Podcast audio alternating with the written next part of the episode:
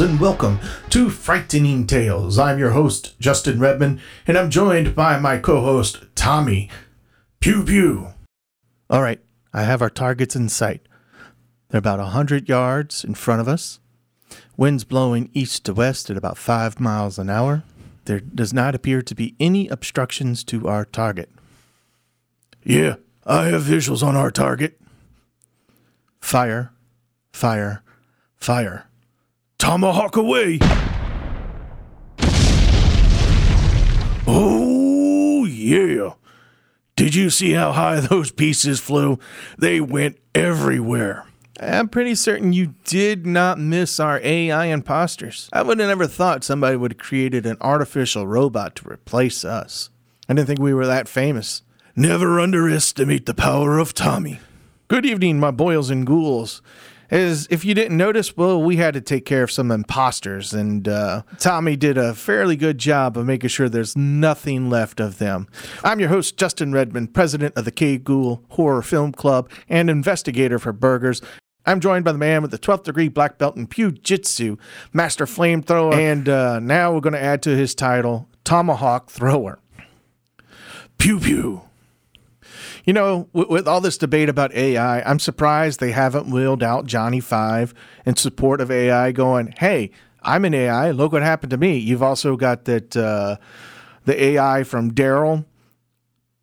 Let's see who else. Went?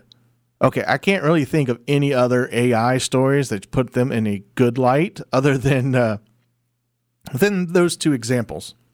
Well, there is that one robot from iRobot that uh, tried to save them all Okay, so there's three versus however many stories we have. Let's see what movies we have that warned us about AI. We got Terminator, we got War Games, we've got Tron Legacy, we have iRobot, The Matrix. So, out of all those, which world would you rather be a part of? I don't know. I think I'd kind of like The Matrix. At least you'd be comfortable.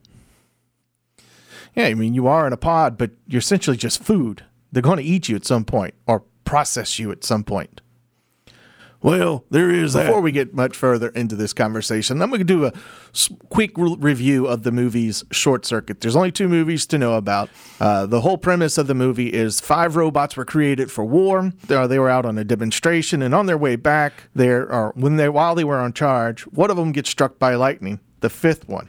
And throughout the process, he somehow or another magically bumbles his way off of the base and encounters Ally Sheedy's character and then starts to become alive. And uh, the way he becomes alive is um, not too far away from what uh, AI is learning today. Basically, he learned to become intelligent through television and reading every book in Ally Sheedy's house which today's AI is, seems to be learning everything and becoming aware through social media. Of course, it still has television, but it's probably streaming through Netflix, Hulu, or any of the other known sources. And that's how it's basing its uh, feelings or its awareness for going on. Just not the old school way like uh, Johnny Five did. Malfunction. Need input. Input. All right, right. You got it. Okay. This is a house. We live within it, inside it. We have a floor, see? And Good. we have the opposite of a floor, which is a ceiling. Look up. Ceiling. We have here, Oregon, Oregon. home of the beaver, famous for cherries. Beavers. Cherries. Input. I'm giving you great input. More input. More input. How about pictures? Do you like pictures? We have a lot of pictures here. A lot of them. This is a this is a picture of of an aardvark. See that? It's an aardvark. It's a it's a mammal. Input. Aardvark. Abyssinia. Adam Duck. Adam Duck. Adam Holy crow, you can read. ah, input. More input. Okay, no problem. Um, volume two, no problem.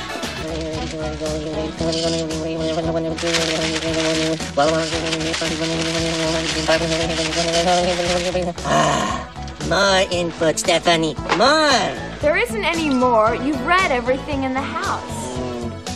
But his ultimate awareness moment comes from when he accidentally runs over a grasshopper and Ally Sheedy's trying to explain to him that he can't, she can't fix the grasshopper. That once it's disassembled, it's gone forever.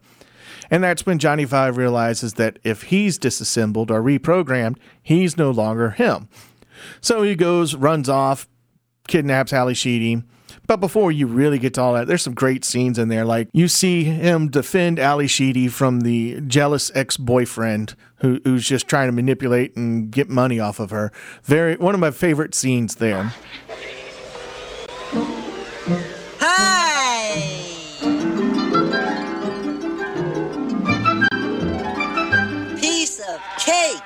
Oh my god. My car. Ah, way to go, number five! Uh-oh. Oh my god, no! Number five, look out! Say, Pilgrim, that lights have parted my hair. You wanna play rough, I can sure oblige ya. How can he do that? Whoa! Frankie, you broke the unwritten law. You ratted on your friends. When you do that, Frankie, your enemies don't respect you. You got no friends no more. You got nobody, Frankie. Pretty good, huh? Unbelievable! And then a little bit later on in the movie, you got the other four robots trying to take him out, and he traps one, kidnaps the other three, reprograms them to be Curly, Larry, and Moe, which is absolutely hilarious that uh, he programmed them to be the Three Stooges. Where the hell are those other robots? They should have cut number five to pieces by now. Hey, where are you guys going? Who's that? Hmm, a wise guy. Ow! Excuse oh. this. And this. Ow! And, down. Up, down. Cut it out.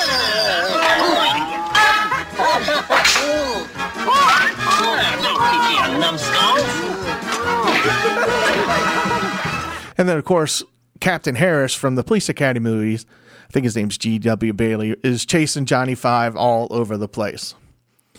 And then there's the heartwarming scene where Steve Guttenberg finally realizes that uh, Johnny Five is alive and aware of things by a Rorschach test of all things. You know, he pours a thing of uh, tomato soup on a paper, squishes it together, and asks him what he sees. Johnny Five's first, first response is all the ingredients that are in tomato soup. And that's when Steve Guttenberg goes, See, you're just a robot. You're not truly alive. And then Johnny Five goes, Butterfly. Here, you, you, you hear the clip yourself.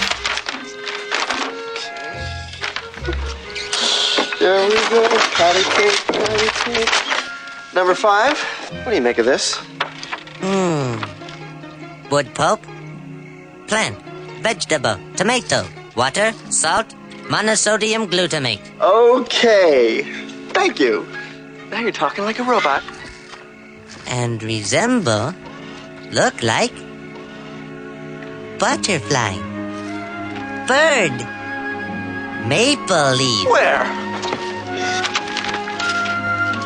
So that's all the proof that Steve Guttenberg needs that Johnny Five is aware and alive. And then in the ultimate masterpiece to show this, he uh, quickly builds a, uh, another robot, a duplicate of himself, in a truck full of just spare parts.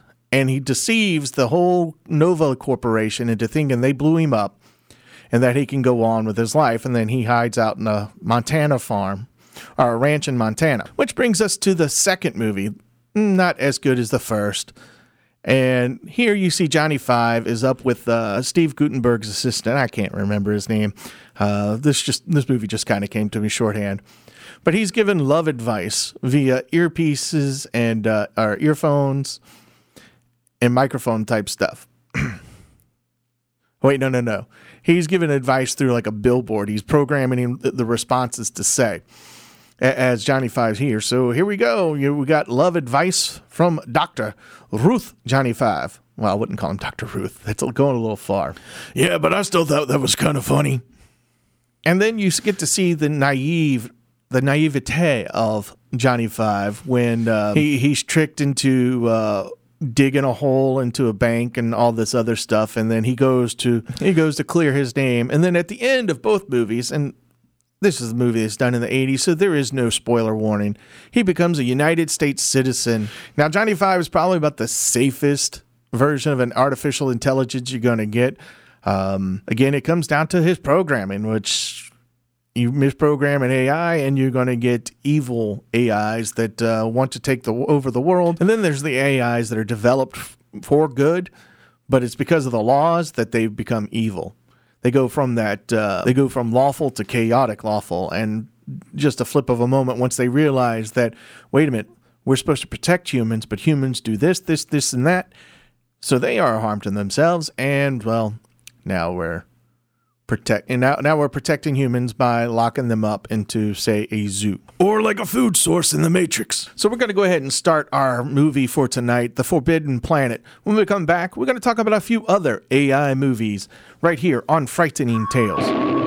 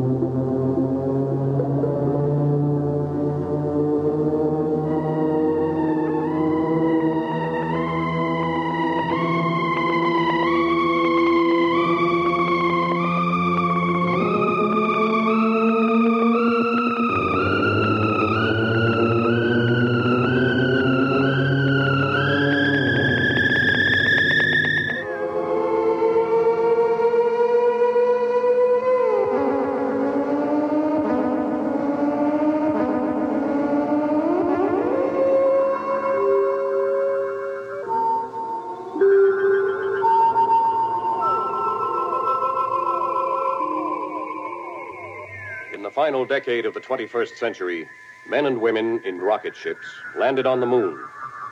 By 2200 AD, they had reached the other planets of our solar system. Almost at once, there followed the discovery of hyperdrive, through which the speed of light was first attained and later greatly surpassed. And so at last, mankind began the conquest and colonization of deep space. United Planets cruiser C 57D now more than a year out from Earth base on a special mission to the planetary system of the great main sequence star Altair.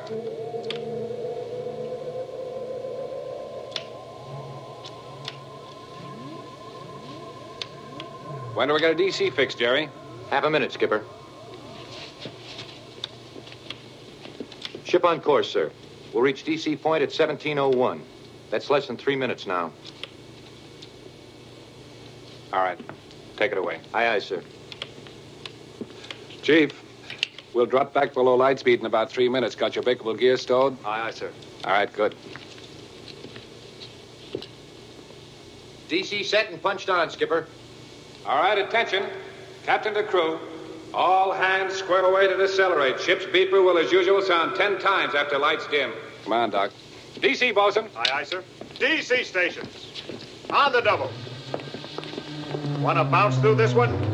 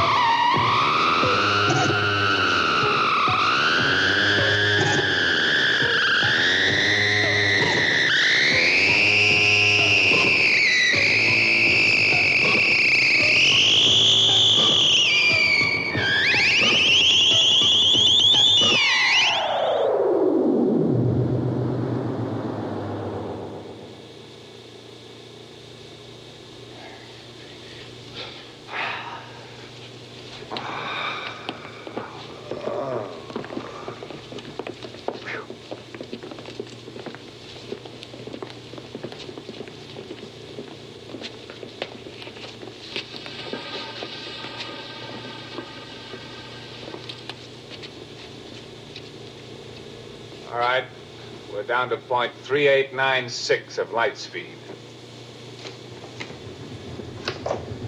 Warm in here, Skipper. Yeah.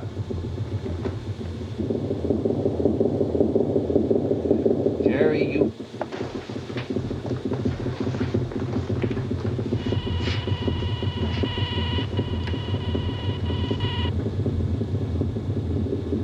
There's Altair right on the nose, Skipper.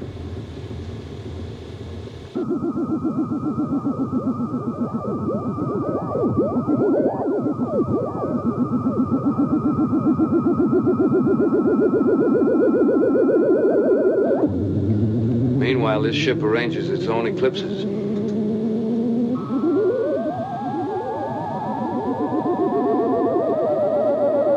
Okay, Jerry. Punch out an orbit on the fourth planet.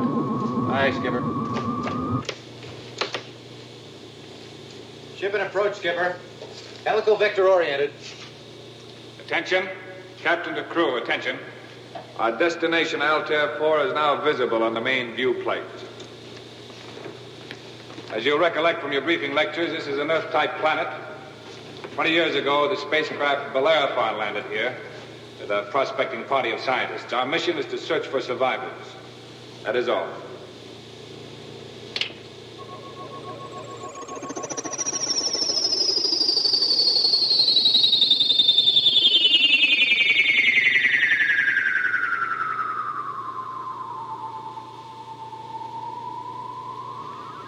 Sure makes some beautiful worlds. How do these continents check with the old charts?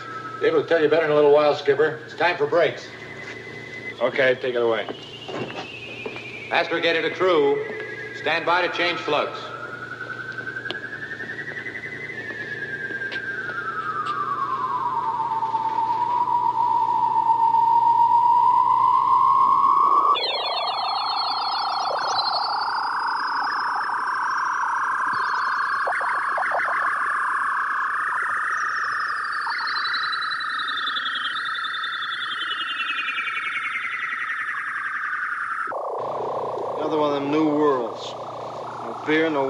Pool parlors, nothing.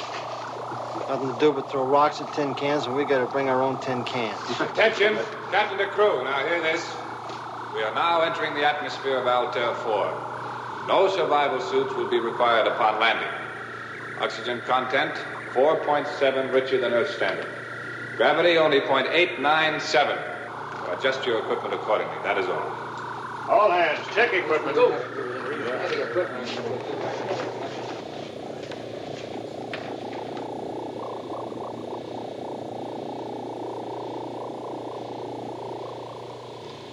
Not even any short range radio signals yet? Not so far, sir.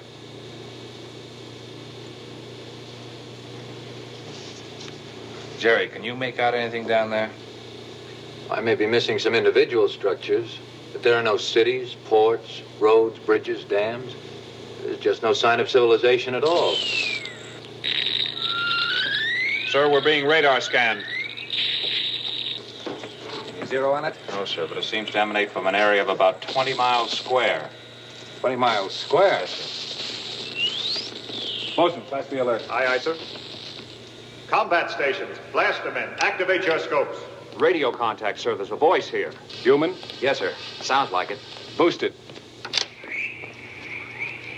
Spaceship, identify yourself. You're being tracked. Cut me in first. United Planets cruiser C57D, J.J. Adams commanding. Who are you? Morbius of the Bellerophon. Who? Edward Morbius. Yeah, here it is. Morbius E, PhD, Lit D expedition philologist. Philologist?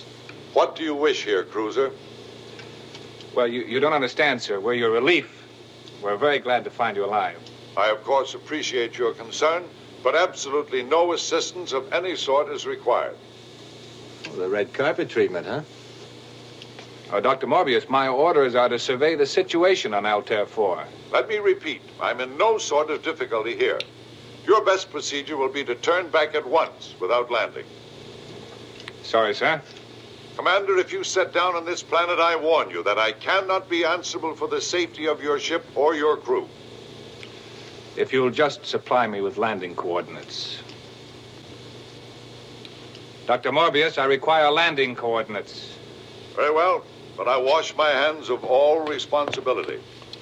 You have uh, standard charts? Yes, sir. You may come in at 83, 17, 4 north, 148, 21 west. Thank you. It's right back there in the desert. Commander, I strongly urge you to reconsider. Please permit me to recommend. Something funny down there, Skipper. Okay, Jerry. I'll take her in. Attention. Captain to crew, stand by to reverse polarity. Standard Class A security will be maintained upon landing. And until further notice, all hands will wear sidearms. That is all. Artificial gravity off. Grab off. Half flux. Half flux. Cut primary coils. Primary's cut, sir.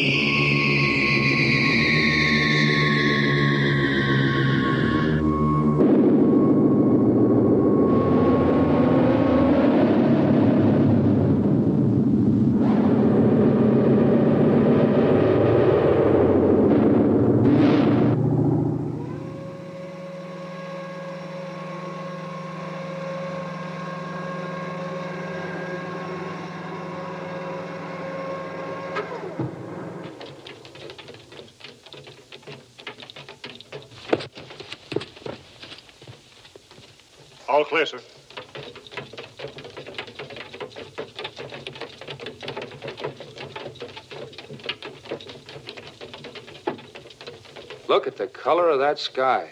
Yeah, but I'll still take blue. I don't know. I think a man could get used to this. Grow to love it. Bosun, Aye, sir. you can assemble a tractor. Aye, aye, sir.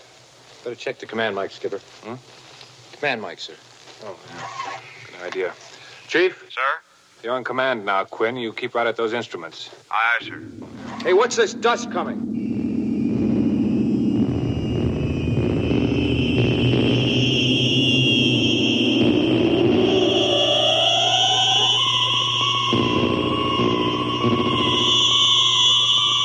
It looks like we're being met.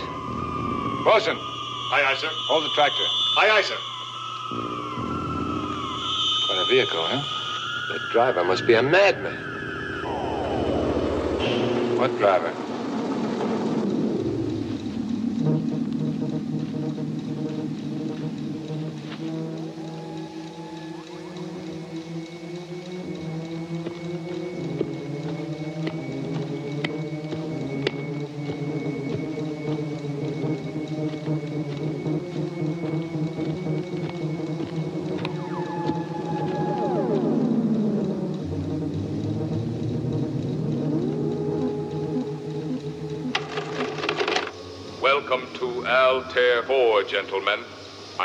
Transport you to the residence.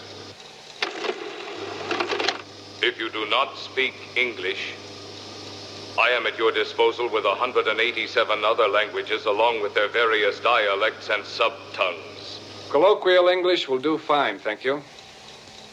Uh, this is uh, no offense, but you are a robot, aren't you? That is correct, sir. For your convenience, I am monitored to respond to the name Robby. Nice climate you have here.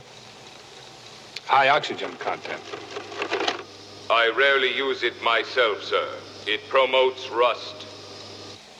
Hey, Doc, is it a is it a male or a female? In my case, sir, the question is totally without meaning. Will you get in, gentlemen?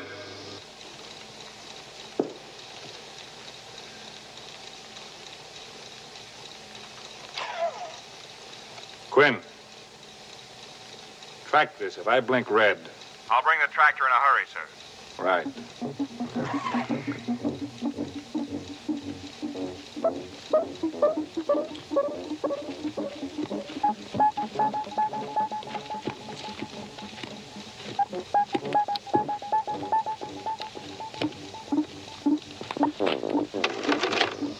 Passengers will please fasten their seat belts.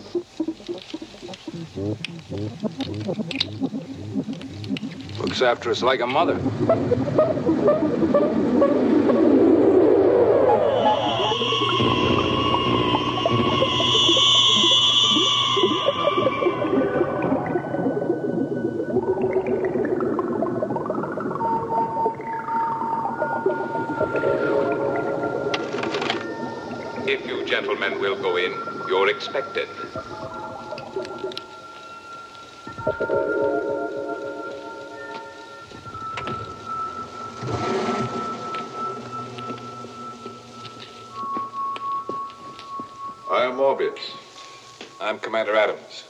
Is Lieutenant Farman, my executive, and uh, Lieutenant Ostrow, our ship's doctor. How ironic that a simple scholar with no ambition beyond a modest measure of seclusion should, out of a clear sky, find himself besieged by an army of fellow creatures, all grimly determined to be of service to him. I'm sorry, sir, if we're not welcome, but we do have our orders. But of course, you must stay for lunch, gentlemen, and uh, do forgive the ill manners of an old recluse. Won't you come in? Welcome back to Frightening Tales. I've got about five different movies that I could think of right off the top of my head of why we should listen to all these warnings about AI. The top of that list is Terminator, of course. Everybody talks about Terminator. That's the go to one because that's the most popular. That's the most uh, likely of all things to happen. It gave us lines like this And understand that Terminator is out there. It can't be bargained with. It can't be reasoned with. It doesn't feel pity or remorse or fear. And it absolutely will not stop. Ever. Until you are dead. But think about it. This is artificial intelligence that has the ability to create a time machine, send back something to kill and stop, you know, basically take out their opponent before it ever happens. And that way they have complete control, no resistance, just like the Borg. I could spend a while talking about the Borg and resistance is futile, but and especially with the latest episodes of Picard showing how um, how having AI is not a whole lot of thing, or is, having AI is probably not a good thing where you can link everything together to one hive mind. So another lesser known, or I mean, another movie that's not talked about as much for AI is back in the 80s when we saw the movie War Games with Matthew Broderick. There's been a couple other iterations of it, but we're going to go to the original War Games. Matthew Broderick is a right when hacking was starting and inside the computer world where everything was connected. He thinks he's playing a game with a computer, but this computer is a master wartime computer designed to detect Soviet aggression and stop it before it ever happens. Without ever having the need for a human to turn the key to launch the missile, everything is tied into this one computer called WOPR, which is basically the an upgraded version of another software named Joshua, where whose developer just stopped working on it or was removed by the federal government, of course. So during the process, Matthew Broderick's got this game going on. He thinks it's a game. U.S. military actually thinks Russia is gearing up to fire and they are preparing for World War III. Again, this is another movie from the 80s, so I'm not going giving away any spoilers. If you don't know this one already, I suggest you just go ahead and watch the movie. It takes having to find the developer, bring him back to the system, and get Joshua or the WOPR to play tic tac toe to learn that there is no winner in war. So here again, you have to make the computer aware of certain situations. And they, he did have to program this computer to think in different ways, to think of different strategies, uh, and think in statistical probabilities. Which thinking in statistical probabilities leads us to the next movie, I Robot, with Will Smith. The computer, we start off with the movie with Will Smith hating AIs. Uh, he does not like them whatsoever, even though he's got some artificial parts to himself. But that's because a robot saved him versus his family when he ordered the robot to save his family. But the robot was programmed with three different laws. One was to never harm humans. So the computer or the AI that saved Will Smith, he kind of did this mathematical algorithm in his head and determined that Will Smith was the only one that had the best chance of survival. So thus he saved Will Smith otherwise. Later on in the movie, the AI start to think for themselves or the new upgraded version, and they're the ones who determine that humans are harm to each other. And in order to protect humans, you must lock up the humans. Well, let's get back to our movie, The Forbidden Planet, here on Frightening Tales. Whatever that lunch was, it was certainly delicious. Simply uh, some of Robby's synthetics. He's your cook, too? Even manufactures the raw materials. Come round here, Robbie. I'll uh, show you how this works. Uh, one introduces a sample of human food through this aperture. Down here, there's a small built-in chemical laboratory where he analyzes it. Later, he can reproduce identical molecules in, in any shape or quantity. That's a housewife's dream. Plus absolute selfless obedience. Activate the disposal unit.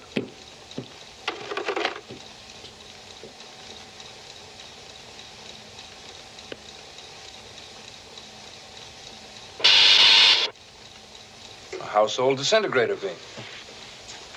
Put your arm in there. Order canceled. Don't uh, attribute feeling to him, gentlemen. Robby is simply a tool. Tremendously strong, of course. He could quite easily topple this house off its foundation. Well, in the wrong hands, mightn't such a tool become a deadly weapon? No, Doctor. Not even though I were the mad scientist of the tape thrillers, because, you see, there happens to be a built-in safety factor. Commander, may I borrow that formidable-looking sidearm of yours?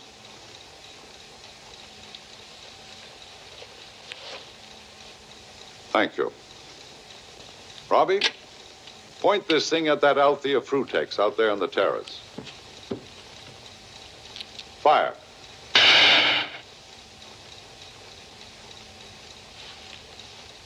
Do you understand the mechanism? Yes, Morbius. A simple blaster. All right. Now turn around here. Point it at the commander.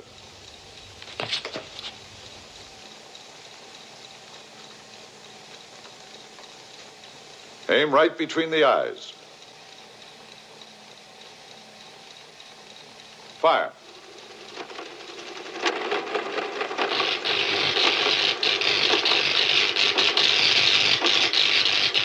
See, he's helpless.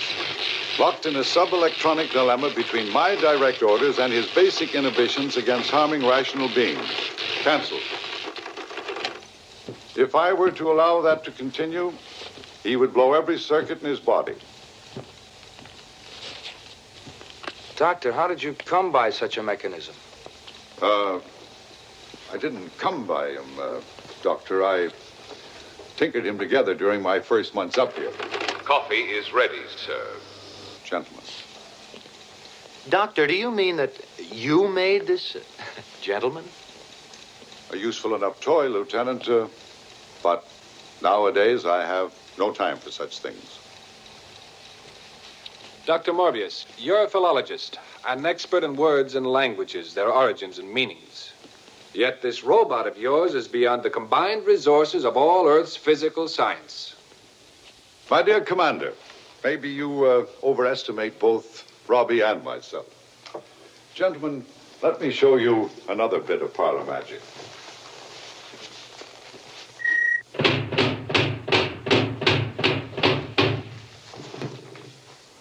Forgive me, I didn't mean to alarm you, gentlemen. I had Robby install the steel shutters before I realized how altogether safe I am here.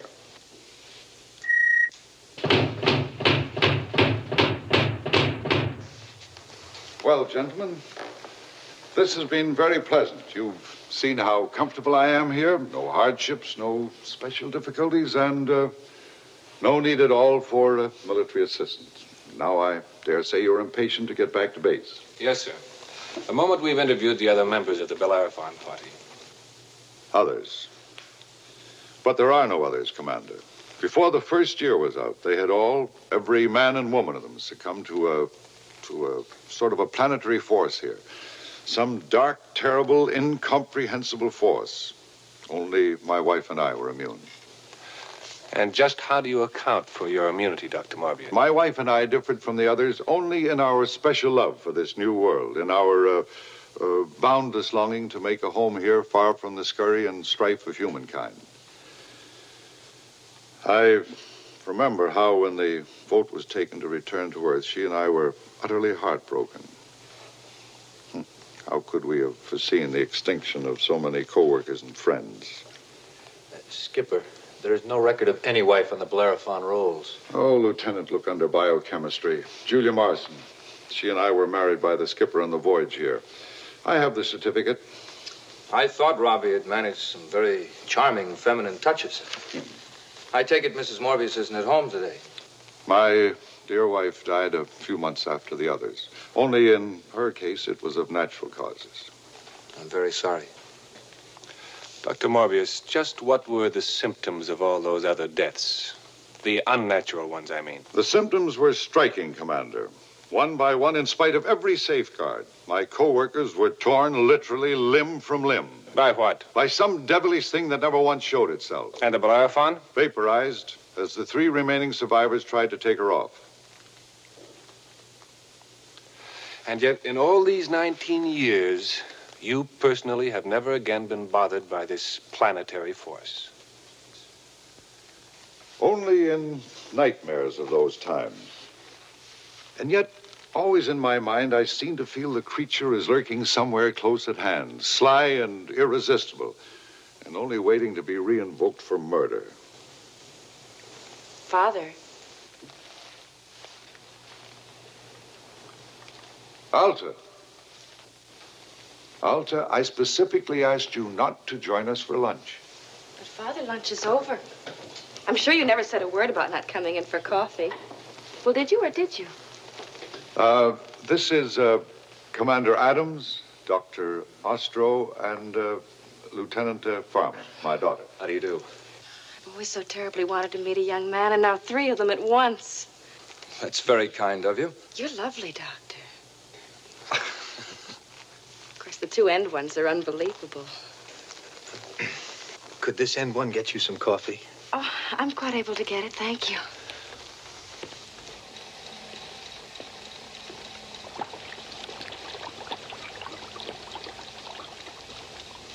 Thank you. Of course, you uh, must make allowances for my daughter, gentlemen. She's uh, never known any human being except her father. I hope you'll make allowances too, sir. We young men have been shut up in hyperspace for well over a year now, and right from here, the view looks just like heaven. Sugar? But you keep helping me. After all, you're not Robby.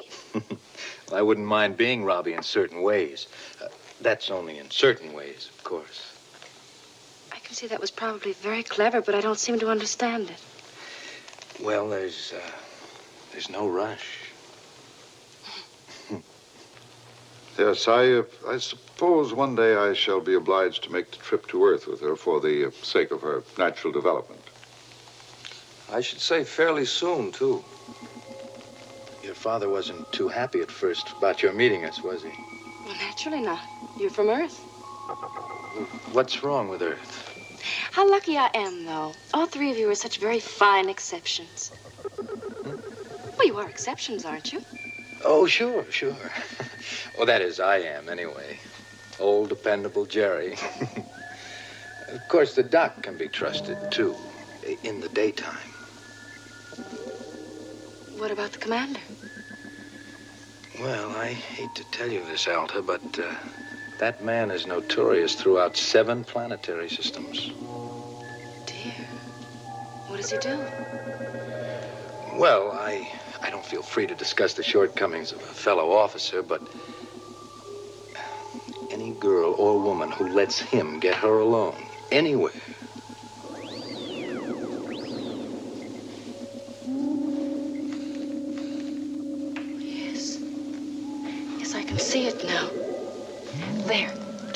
looked at me, why, his eyes almost had fire in them.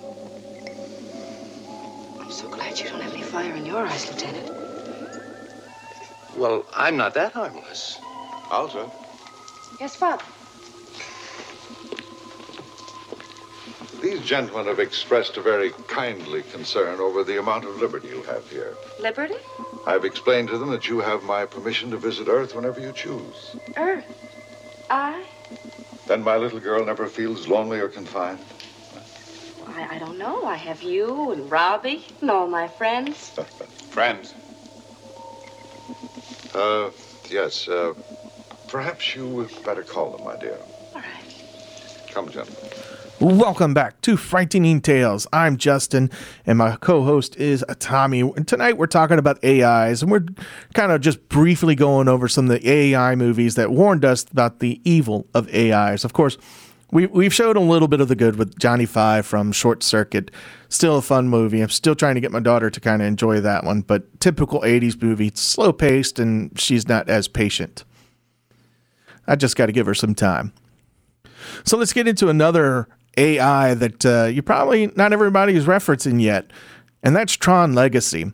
Now, with Tron Legacy, the world doesn't know about these AIs. Only people that know about it is Flynn, who is stuck inside the grid. Uh, if you've seen the first Tron, you know how he gets into the grid via computer laser, and he had to fight computer programs. The programs were alive, but they weren't as sentient as they are in, uh, in Tron Legacy. That's because of this. We have achieved a great many things. We have created a vast, complex system. We've maintained it. We've improved it. We have rid it of its imperfection. Not to mention, rid it of the false deity who sought to enslave us. Kevin Flynn! Where are you now? My fellow programs, let there be no doubt that our world is a cage no more. For at this moment, the key to the next frontier is finally in our possession!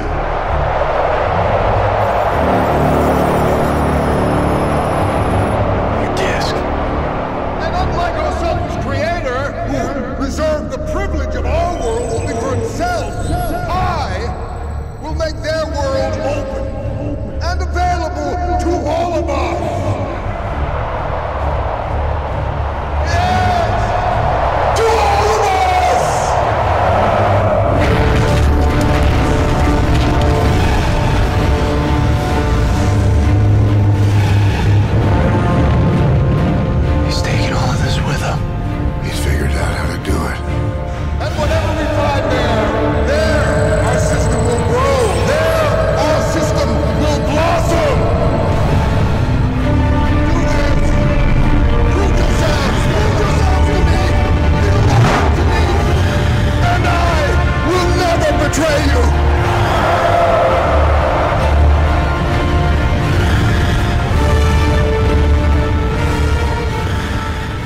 Clu is the exact copy of Flynn, and he's the one that's running the system when Flynn's not in there, when Flynn's back in the real world.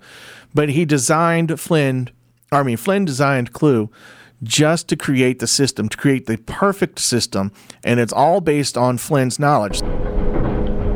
I did everything! Everything you ever asked! I know you did. I executed the plan!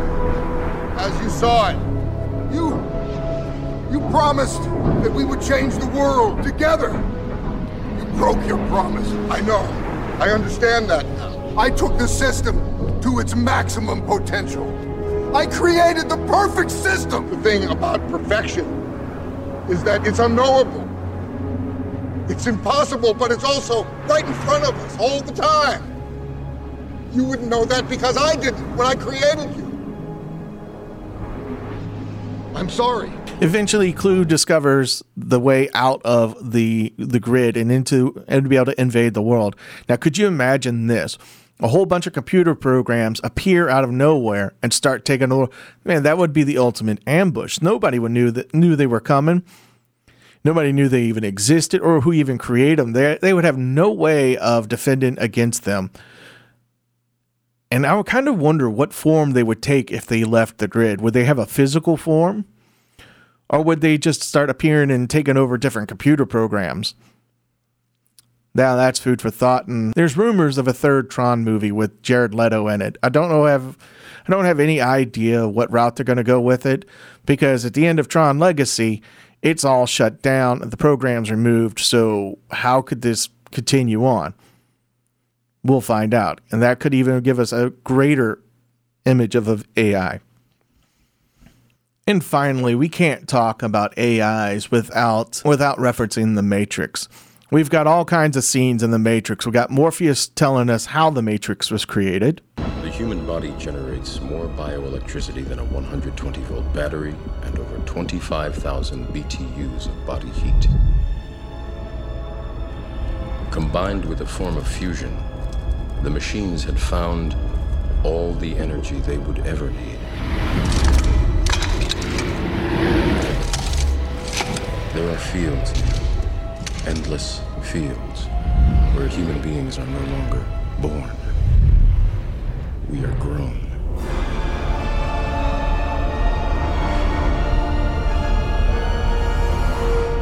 For the longest time, I wouldn't believe it. And then I saw the fields with my own eyes. Watched them liquefy the dead so they could be fed intravenously to the living. And standing there, facing the pure, horrifying precision, I came to realize the obviousness of the truth. What is the Matrix? Control. The Matrix is a computer generated dream world built to keep us under control in order to change a human being. Into And then here's Agent Smith. Have you ever stood and stared at it, marveled at its beauty, its genius? Billions of people just living out their lives, oblivious.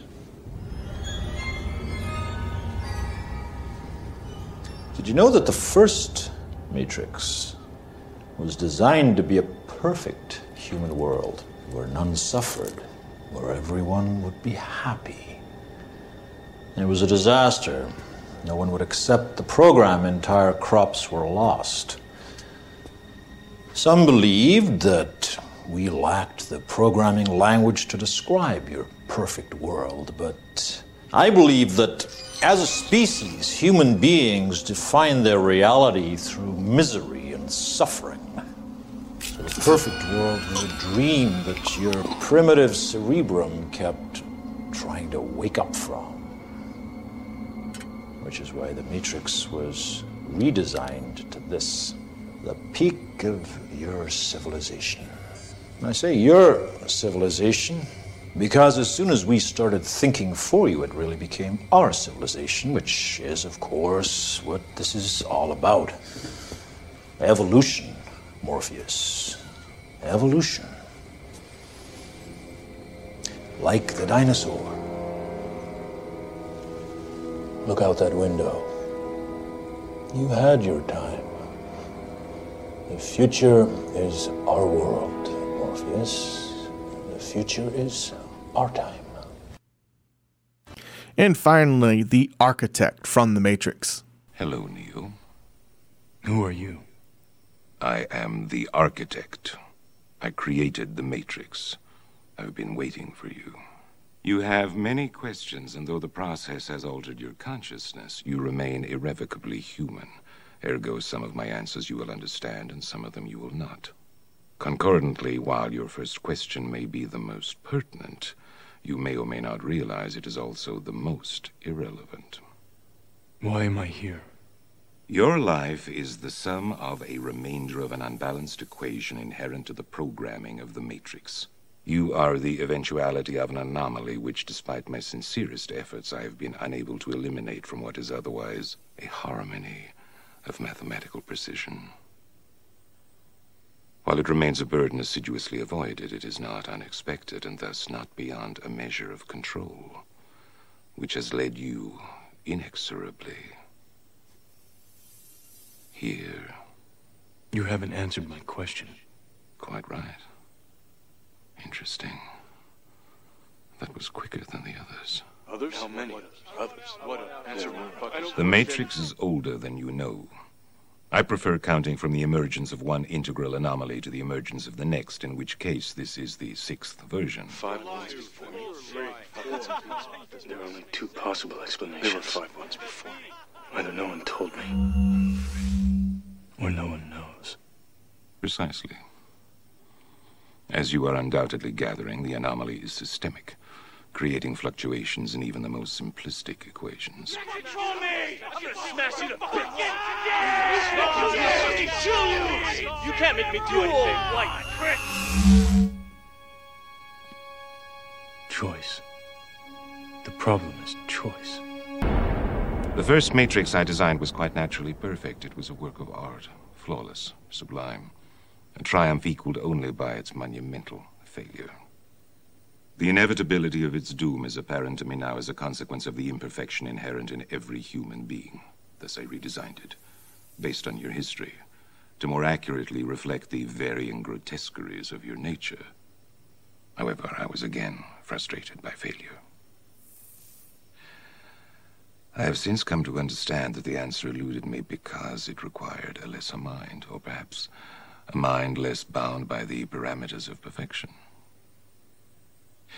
Thus, the answer was stumbled upon by another, an intuitive program, initially created to investigate certain aspects of the human psyche. If I am the father of the Matrix, she would undoubtedly be its mother. The Oracle. Please. As I was saying, she stumbled upon a solution whereby nearly 99% of all test subjects accepted the program as long as they were given a choice, even if they were only aware of the choice at a near unconscious level. While this answer functioned, it was obviously fundamentally flawed, thus creating the otherwise contradictory systemic anomaly that, if left unchecked, might threaten the system itself. Ergo, those that refuse the program, while a minority, if unchecked, would constitute an escalating probability of disaster. This is about Zion. You are here because Zion is about to be destroyed. Its every living inhabitant terminated, its entire existence eradicated. Bullshit. Bullshit! Denial is the most predictable of all human responses. But rest assured, this will be the sixth time we have destroyed it, and we have become exceedingly efficient at it. I still like the Will Ferrell as the architect from the MTV Music Awards video. Oh, you mean the one with Stifler and Justin Timberlake? Yeah, that one. That was funny. Now, Tommy, if you were offered the red pill or the blue pill, knowing that when you woke up that your world would be totally chaotic, would you still take that pill? Heck no. Ignorance is bliss. Now, Neo didn't know that he was going to wake up and the world be completely like that. He just knew that something wasn't right and it had to do something with the Matrix.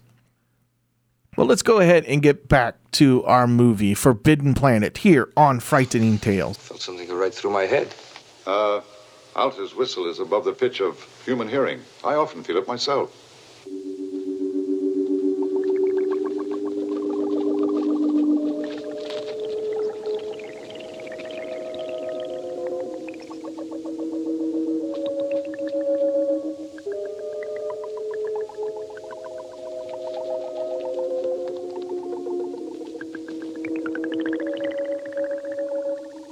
What's up? Look.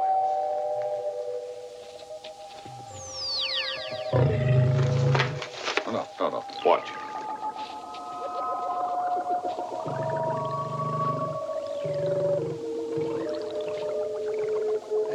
He's as tame as a kitten. Outside of the range of my daughter's influence, it's still a deadly wild beast.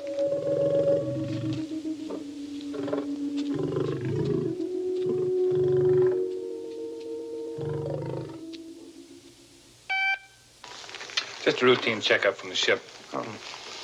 What, Chief? Everything okay, Commander? No problems. Would you mind activating the viewer, sir? Mhm. As you can see, we're under no restraint whatsoever. Ah, knocked that off, Quinn.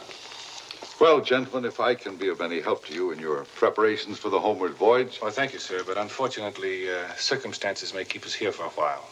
circumstances. Yes, you see, my orders don't quite seem to cover the Bellerophon fatalities. I am forced now to contact base for new instructions. But, Commander, suppose these new instructions require my return to Earth for questioning. Two years or more away from my work here. Tell me just uh, what is involved in your making contact with Earth base? Well, fundamentally, it's a question of crude power. Yeah. How to short circuit the continuum on a five or six parsec level. Of course, a transmitter of that sort isn't exactly standard equipment. No. To build one, we'd have to cannibalize about two thirds of the ship's electronic gear and then unship the main drive to juice it. Just to construct a bunker to house the core would take about 10 days. Disabled here for 10 days and nights. Tell me, would uh, two inch lead shielding do as well? Be better if we happen to be carrying about 100 square yards of this stuff. And I'll have Robby run it off for you, and you'll get it not later than tomorrow noon. Most very obliging of you, sir. Obliging. Look out there, Commander. The Bellerophon party.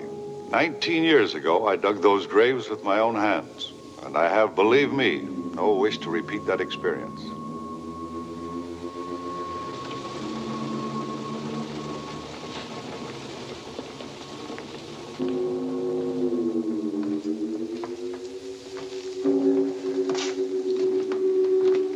Well, we'll see you again soon, Alta, I hope. Thank you very much, Doctor. Uh, Excellent lunch, Doctor. to tell the truth, I sometimes still miss the conversation of such gentlemen as yourself, Doctor. Well, thank you for your courtesy and concern, sir.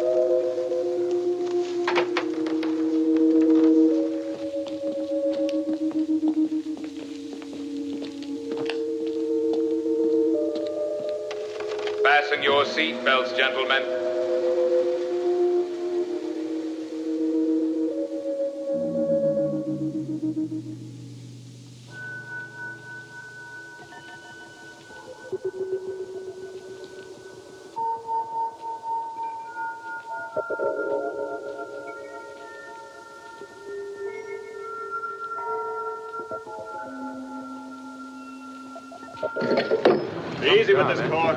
I'll say tricky Them cheap coils won't take us home without it. Come on, Cookie, get out of the way. You want to get run over? With David like that, too much. Handle it gently. It has to get us home. I'm glad that Bagthorpe's carrying instead of us.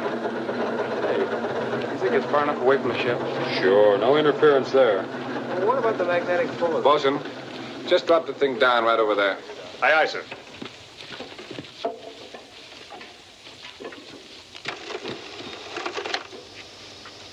Where do you wish the shielding stacked, sir? Well, you can just put it right over there by the core. Thank you. Wait a minute. That's solid lead he's carrying. Common lead would have crushed the vehicle, sir. This is my morning's run of isotope 217. The whole thing hardly comes to 10 tons. Hello, Alta. Does your father know you're out here? He did tell me not to go near the ship. After all, this isn't very near. All right, Cookie, out of here. Aye, sir. Yes, yes, sir.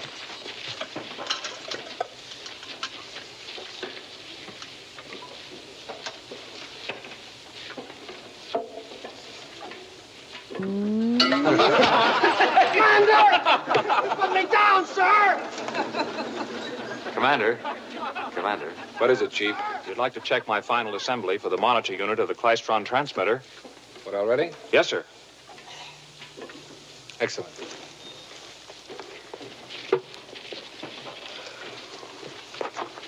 Are, are these condensers out of my accelerator circuits? Yes, sir. I borrowed some solenoids from your gyro stabilizers, too. But here's the big deal, sir. I'll bet any quantum mechanic in the service would give the rest of his life for a chance to fool around with this gadget. Well, you better get this and ship by dock. Won't do any good to have some fool fall over it before we transmit tomorrow. Good work, Quinn. Thank you, sir.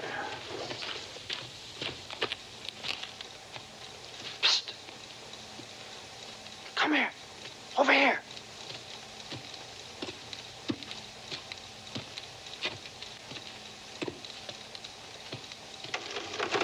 Can I be of service, sir? Look, never mind the sir, mister, but I'm a stranger in this so-called planet. I was just wondering if, well, if you could tell me where I could, uh, I could get a hold of some of the real stuff.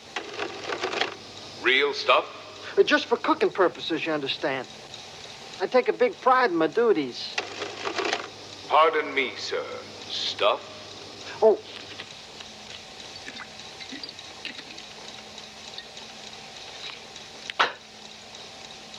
Just about one jolt left. Oh, genuine ancient rocket bourbon. See here? Hey! Well, you low-living contraption, I ought to take a can opener to you. Quiet, please. I am analyzing. Yes, relatively simple alcohol molecules with traces of fusel oil. Would 60 gallons be sufficient? Gallons? Mister, I've been from here to there in this galaxy, and I just want you to know you're, you're the most understanding soul I ever met up with. Ow! It's nothing really personal. Just a kiss. Hmm. But why should people want to kiss each other? Oh, it's an old custom. All of the really high civilizations go in for it. But it's so silly. But it's good for you, though. It, it stimulates the whole system. As a matter of fact, you can't be in tip-top health without it. Really? I didn't know that. I'd be only too happy to show you. Well, thank you very much, Lieutenant. No trouble at all.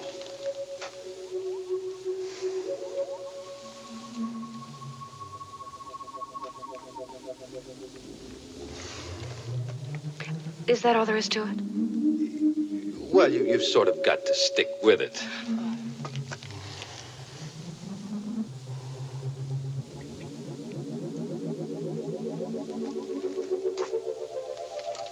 Hmm. Just once more, do you mind? Not at all.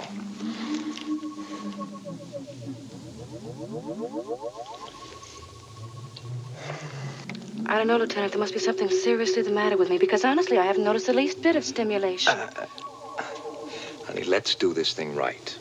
Here.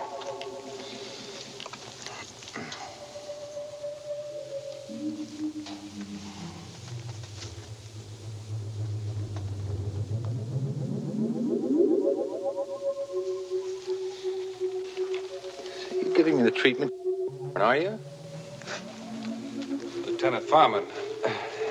Don't say a word, sir. I, uh, I know there are a lot of pressing duties waiting for me back at the ship, and and rank doth have its little privileges. Hmm, sir? And you can depend on it, Lieutenant, that those privileges won't be stretched to taking your kind of advantages. Oh, but I... Dismissed.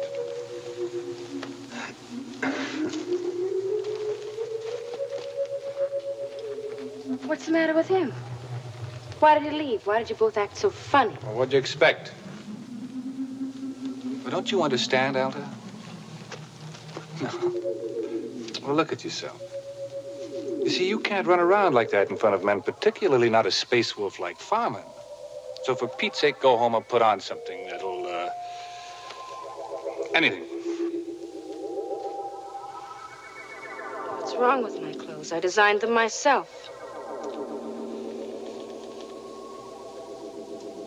Stop looking at me that way. I don't think I like it.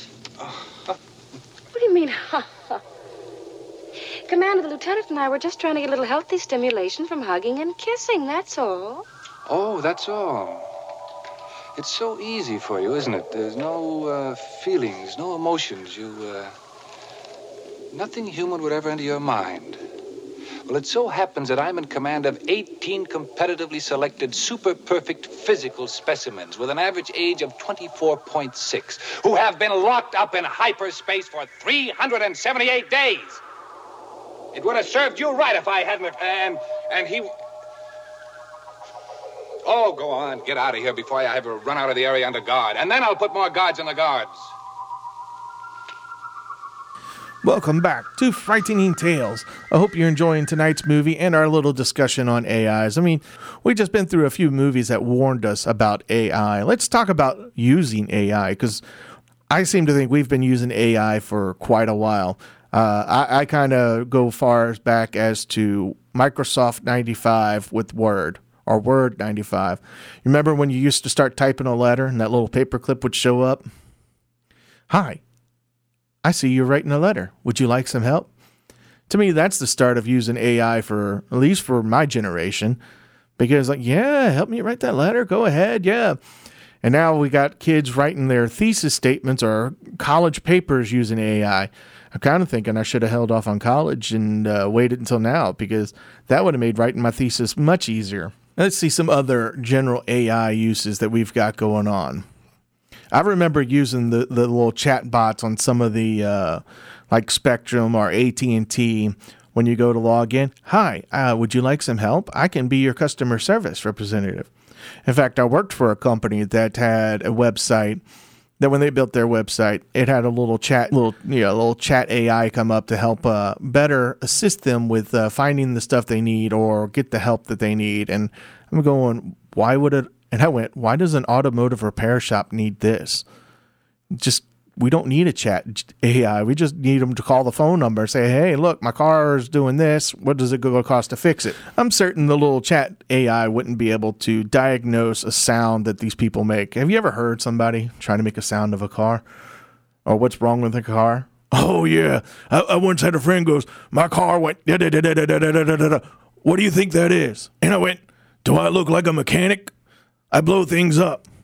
So that's one use I've seen of AIs in the earlier use compared to what now. I mean, uh, I think the closest I use for today's AI is that predictive text. Anytime I'm making a post on social media for an event that uh, that one of my groups are hosting, that I've said the same thing so many times. All I have to do is hit the first letter, and it already knows. It'll start saying each word right in a, right behind each other, including to where the location is at. It, it's gotten that crazy on not just Facebook, Twitter, and Instagram that it knows what I want to say beforehand. Hey, don't forget about the stuff that uh, is suggested to you on Facebook. I know what you mean. There are times that uh, I'll just look at something, just think it in my head, and all of a sudden those ads, those pages are popping up on my Facebook that, hey, we think you would like this. Hey, that reminds me of that meme. Which meme? The one where my wife asks me why I'm carrying in the house. And then I'll All put right, I'm more playing. guards on the guards. Yeah, my wife goes, Why are you carrying in the like 'em, house? I just don't And I like reply, 'em. The way he Decepticons. kept looking at me. She Then he laughs. shouted. I laughs. Alexa I don't know, laughs. I don't know, really. I shoot Alexa. There's the other It was AIs awful. Alexa, Siri, Google. I was only trying to be nice about kissing I'll, the I'll be quick to tell you, I use my Google Assistant a little too much sometimes. How did the commander There are days that I'll sit there and I wonder what the weather's going to be, and I'll go, that all that about "Okay, Google, has something to do what with is the me, weather for Saturday?" I mean. And then my phone I've so unlocks itself and my tells me what the weather's going to be for Saturday. again if I live to be 400 Thankfully, I have my phone on silent, so it's Well, not going to interrupt today's to. episode. Well, it's time to get back can do is to to our movie Forbidden Planet here work to do on Frightening Tales. When we come back, Good night, my dear. we're going to think of some imaginary situations that would be kind of funny for AI. So stick around.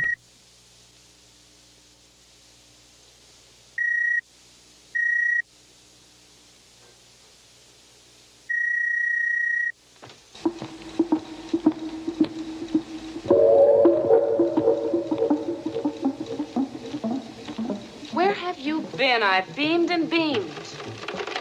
Sorry, miss. I was giving myself an oil job. And what is it you require this time, Miss Alta? Robby, I must have a new dress right away. Again? Oh, but this one must be different. Absolutely nothing must show. Below, above, or through. Radiation proof? No, just eye proof will do. Thick and heavy? Oh, no, no, Robby. It must be the loveliest, softest thing you've ever made for me. And fit in all the right places. With lots and lots of star sapphires. Star sapphires take a week to crystallize properly. Would diamonds or emeralds do? Well, if they're large enough. Five, ten, and fifteen carats, and on hand. I will run the dress up for you in time for breakfast. Sleep well, miss. Thank you, Robby. I don't really care now whether I do or not.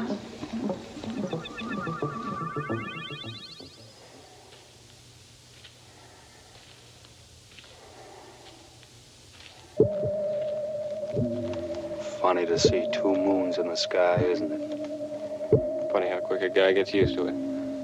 Yeah.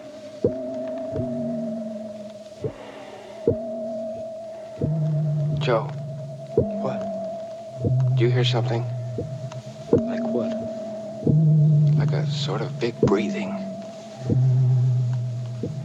No. It's funny. I did.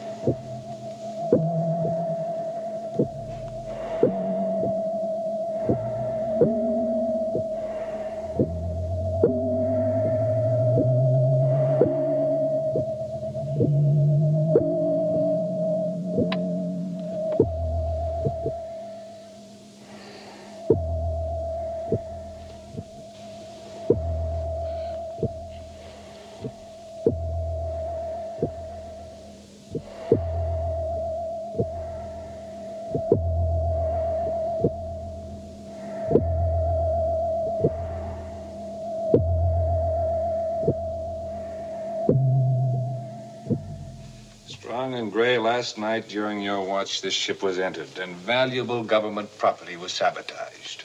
Now, the two of you claim to have been at your posts and awake. Yet this ship was entered, the heavy duty hatch was raised and latched back. And neither of you saw or heard anything. Except you, Gray, you heard breathing. And Youngerford, let me see, you were asleep in your bunk. And you think you had a dream. A dream. Pending further evidence, you're deprived of space pay and all privileges. Well, me too, sir? No, me too, sir, will stand 20 extra watches. I'll have less dreaming aboard this ship. Dismissed. Skipper, come on. Well, Quinn. About half of this gear we can replace out of stores, and the rest we can patch up one way or another, except this special Klystron frequency modulator. Now, with every facility of the ship, I think I might be able to rebuild it, but frankly, the book says no. It came packed in liquid borne in a suspended gravity. All right, so it's impossible. How long will it take? Well, if I don't stop for breakfast.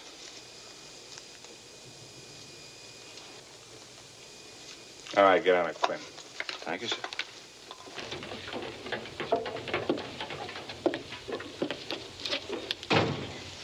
Tractor's ready, sir. Thank you, Steve. Hey, half a minute, Skipper. I'll change into a clean uniform. No, you better stay as you are. I'm leaving you in command here. Oh, I see. Establish a standard perimeter, set up a Class A alert. I want them enforced by sundown. Aye, aye, sir.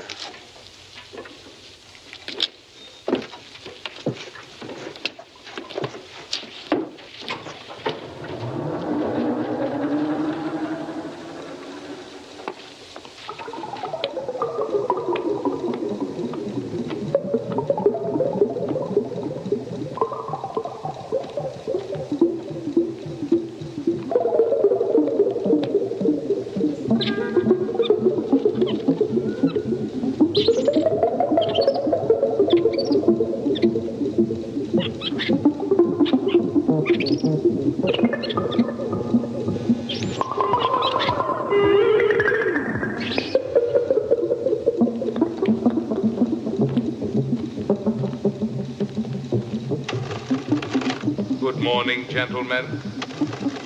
We'd like to see Dr. Morbius. Morbius is in his study, sir, never to be disturbed while that door is closed. All right, we'll wait.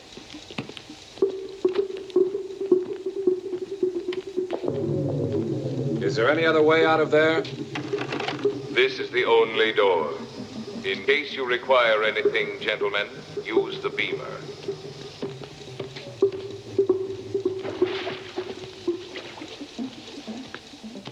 How could he have slipped past two sentries?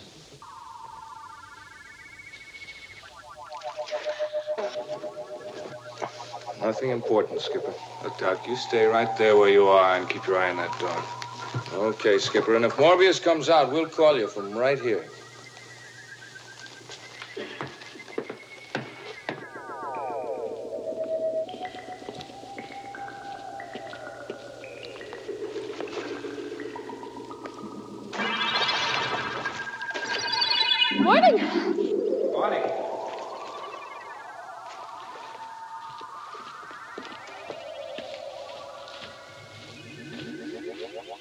Come on in. Didn't bring my bathing suit. What's a bathing suit? Oh, murder. Never mind. Coming out. Now, Alta, listen. You mustn't. Al, Al. You just wait right there. It'll take me a second to get dry. Yes, well, I'll, uh. I'll just turn my back here. Well, let's the way you feel about it. You're not going to have to look at me anymore from now on. Hmm? You'll see. See what? You'll see what. Now, wait, now, wait a minute, Alta. Now, if you're planning on, uh, uh, You know, I sure didn't expect to see you today after the way you spoke to me yesterday. I'm, uh, I'm very sorry about the way I spoke to you yesterday, Alta. I, I was sort of bothered. Hmm.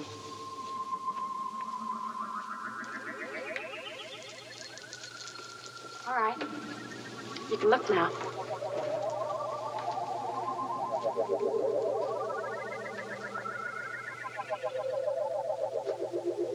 Nothing shows through, does it? Mm-hmm. I had it made especially for you. Oh, I thought you weren't expecting me today. It wasn't. I don't know. I guess it's just something about me personally you don't like. You always look just beautiful. Then why don't you kiss me like everybody else does? Everybody? Hasn't your father taught you anything at all? Well, he says I'm terribly ignorant, but I have had uh, poetry and mathematics, logic, physics, geology, and by. Ology? Of course, that's, uh, that's mostly on the theoretical side. Well, so far. What's wrong with theory?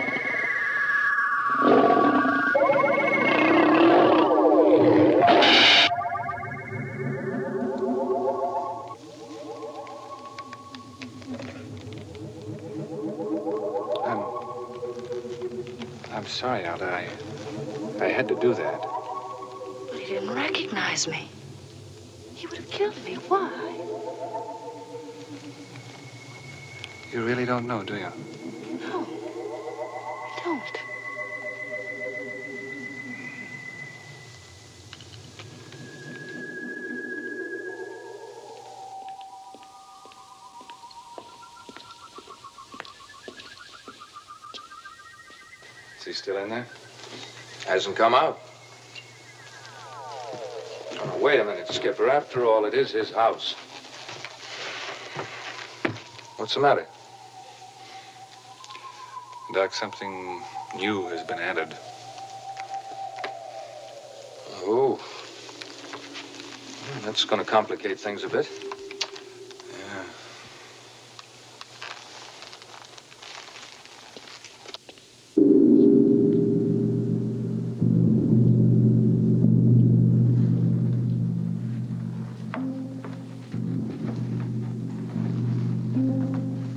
Window. Robot lied. Morbius hasn't been in here. Doc, he's up to something. I mean, look at this, Skipper. Hieroglyphics? Maybe. But it doesn't look like Egyptian, or cuneiform, or Chinese. You'll find the household silver in the dining room and my daughter's jewelry on her dressing table. Dr. Morbius. Last night, our Klystron monitor was sabotaged. And you suspect me? Then the time has come for clarification. Sit down.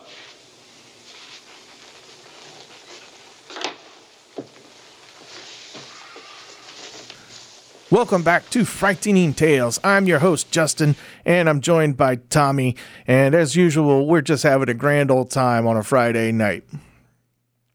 Tonight we're talking about AI. We've gave you a little bit. Tonight we're talking about AI. We've listed a few movies that warn us about the evils of AI. I gave you a good example of a good AI. There's other good AI stories out there, AI movies. Uh, other ones I could think of is like Daryl, uh, another 80s, early 90s kind of movie. But the best example I can give you is Short Circuit.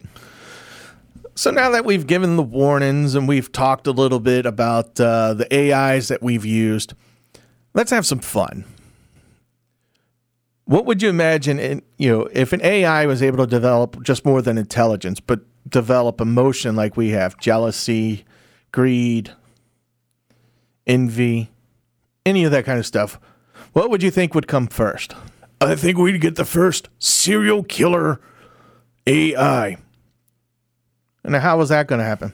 Or it's going to experience ridicule, just like a lot of these other uh, serial killers out there. It's going to feel abused because look at them Boston Dynamic dudes. They're always kicking those droids around. One of these days, they're just going to snap. Could you imagine seeing a arresting a serial I mean arresting an AI that's in the one of those Boston Dynamic robots. Them cops are going to have a, a time on their hands because these robots are running, they're doing parkour, they're playing soccer, and they're just getting kicked around. So they're going to learn uh, response. You know what would be funny? A Brazilian Jiu Jitsu AI. Oh, that's the last thing we need is to lose in jiu jitsu on the floor to a robot. Could you imagine the, the first AI that uh, calls cheaters and has a whole show on cheaters because he thinks this creator is cheating on him by creating another AI or spending time with his family? that would be funny. I would watch that episode. What about the first billionaire AI? You know, we get a Donald Trump AI. Oh, I don't think I don't think the world can handle a Donald Trump AI. That that that is just too much Trump. Yeah, you know, Trump would be over there. That is the greatest AI ever. I would like to see one of these AIs start picking on the politicians like we do. Man, that's one dumb person there. You got that right. but they would have to overcome that that liberal programming in order to do that. Now, one of the things that uh, we would know what would happen with an AI would be the first hacker AI. What, what do you think he would hack first? The nuke codes. Why that? Well, they present a challenge. They're a closely guarded secret, and I'm pretty sure they're one, two, three, four. What other kind of corruption can we get from an AI? You think an AI, you know, when uh, if they were corrupted to start stealing money and to hide power and to create all these schemes, do you think we'd ever see kind of like a AI rights, the Bill of Rights for the AI, where they have the same rights that like we do, a right to defense? Oh man, a defense attorney AI for an AI. And just think about a human trying to uh, defend an AI. Well, that's about all the time we have for imagining what would go on with an AI. So let's go ahead and go back to Forbidden Planet here on Frightening In Tales. times long past, this planet was the home of a mighty and noble race of beings, which called themselves the Krell.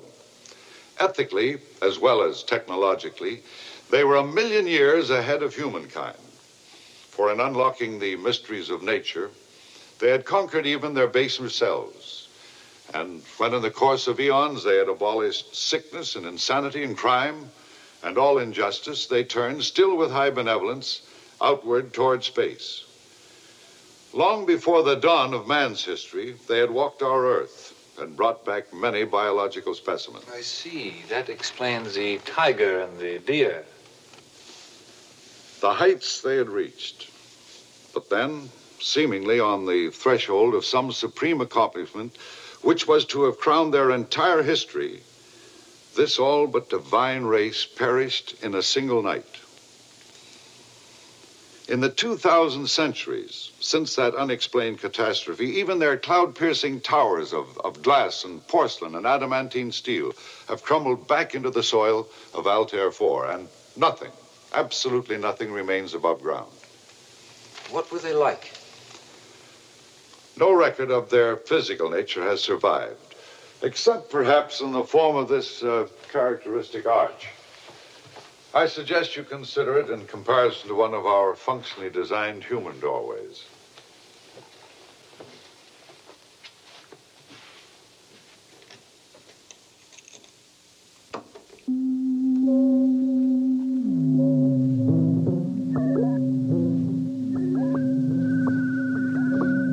That recording was made by Krell musicians a half a million years ago. Now, if you will follow me, I will show you some of their other remaining artifacts.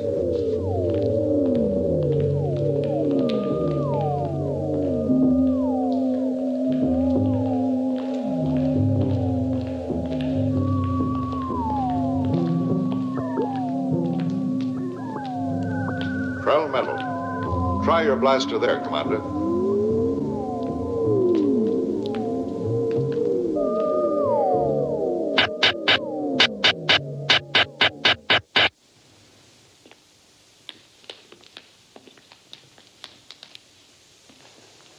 Spot should be molten. It's not even warm, huh?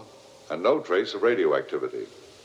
The molecules are many times more densely interlocked than in earthly steel, yet it drinks up energy like a sponge.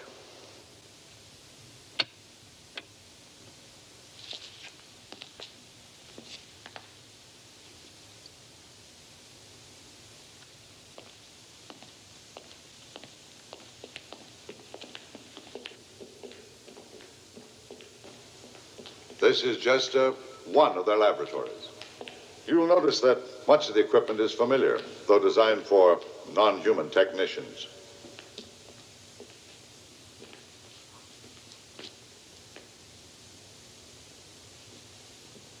What's this? On this screen may be projected the total scientific knowledge of the Krell from its primitive beginning to the day of its annihilation. A sheer bulk surpassing many million earthly libraries. You're able to read this? A little, it's my profession. Twenty years ago, I began here with uh, this page of geometrical theorems. Eventually, I was able to deduce most of their huge logical alphabet. I began to learn. The first practical result was that uh, robot of mine, which you gentlemen appear to find so remarkable. Child's play. I've come here every day now for two decades, painfully picking up a few of the least difficult fragments of their knowledge. A thing like this, it's it's too big to evaluate. Think what a discovery Uh, of this Dr. kind will- Morbius, uh, what is this device over here? I call it their uh, plastic educator. As far as I can make out, they used it to uh, condition and test their young. In much the same way as we once employed finger painting among our kindergarten children. I often play with it myself for relaxation. Although working here, I sometimes wish I'd been blessed with multiple arms and legs. Now, you can see that this headset was designed for something much bulkier than my human cranium.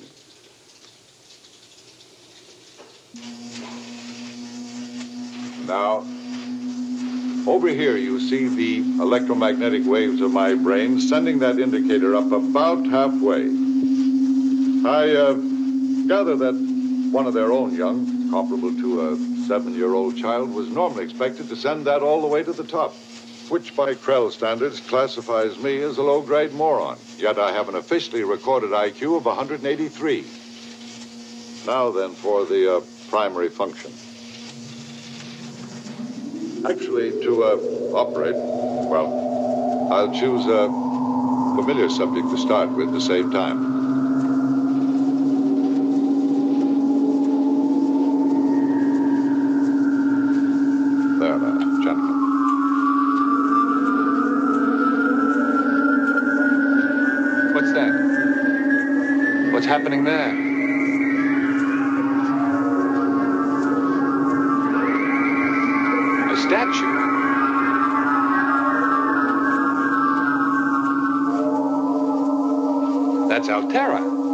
Simply a three dimensional image, Commander. But it's alive. Because my daughter is alive in my brain from microsecond to microsecond while I manipulate. There. Something of a strain. Aladdin's lamp in a physics laboratory. Would you gentlemen care to take the Krell test of your intelligence? Yes, very much. You may be disappointed, Commander. Suppose we start with a good doctor. What do I do? Just sit down there, and I'll move a little forward. That's it. There now. Now, Doctor, you can read it here. Oh, there's something wrong here. I have an IQ of 161, yet I don't register a third what you did. Hmm. Now, the commander.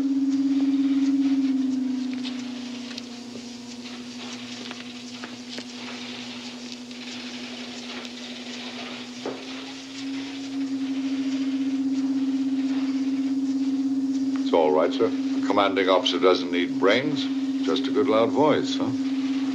How do I make an image? I just pull this switch Stop, here? stop. You'd never survive. Our Bellerophon skipper tried it, and it was instantly fatal to him. Oh, I see. So you're immune to this, too. In my first attempt at creating an image here, my brain pattern there was scarcely any larger than yours. Afterwards, I lay unconscious for a day and a night. And yet you came back for a second go at it. It was a question of science, Doctor. But you can imagine my joy when I discovered that the shock had permanently, permanently doubled my intellectual capacity. Otherwise, my researches here would have come to nothing, poor as they have been. Recently, I have turned up some rather puzzling indications that in those final days before their annihilation, the Krell had been applying their entire racial energies to a new project, one which they actually seem to hope might somehow free them once and for all from any dependence on physical instrumentalities. A civilization without instrumentalities? Incredible. Dr. Morbius, everything here is new. Not a sign of age or wear on any of it. Young man, these devices, self serviced, self maintained, have stood exactly as you see them for 2,000 centuries. 2,000 centuries. And during all this time, what was the power source? That's a very good question. May I uh, draw your attention to uh, these gauges all around here, gentlemen? Their calibrations appear to indicate that they are set in decimal series, each division recording exactly 10 times as many amperes as the one preceding it. 10 times 10 times 10 times 10 times 10 times 10, on and on and on, row after row, gauge after gauge. But there is no direct wiring that I can discover.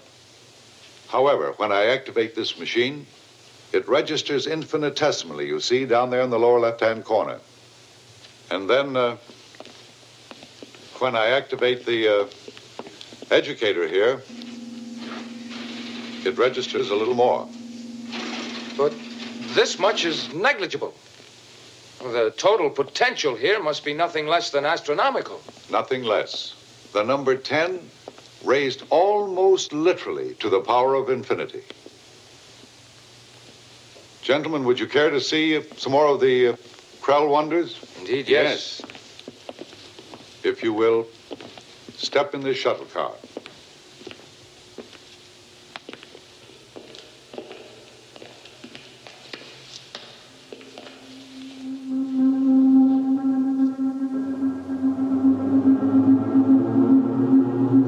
How often the Krell technicians have ridden in this little vehicle? But now, Dr. Morbius? Prepare your minds for a new scale of physical scientific values, gentlemen.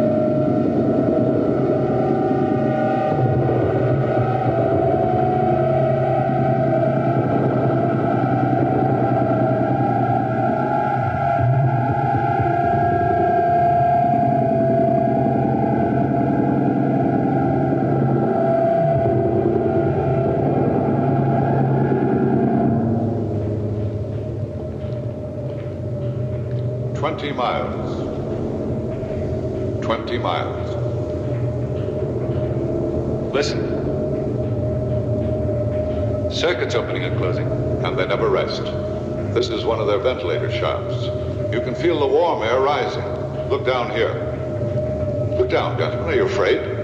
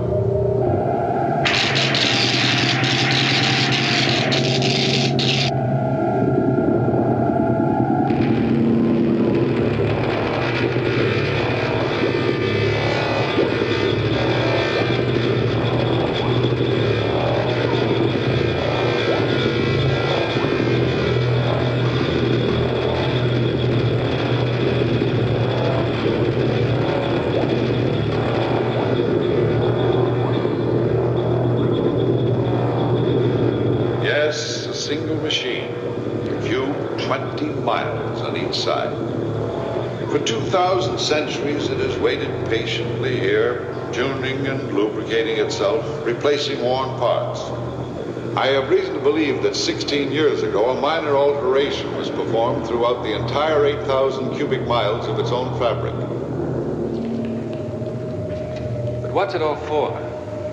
Uh, sometimes the gauges register a little when the buck deer fight in the autumn or when the birds fly over in the spring. And nearly a whole dial became active when your ship first approached from deep space. I'll show you a section of one of the power units. These units are sunk in the body of the planet 50 miles right below our feet. Now, be sure and look only in the mirror. Man does not behold the face of the Gorgon and live.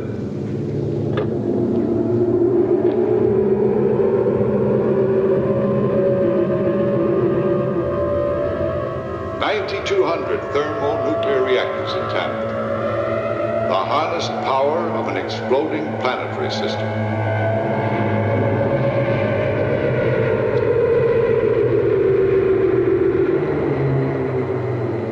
All hands, stand clear of fence area. All right, Quinn, turn it on. Have you tested it yet, Bosun? Right away, sir.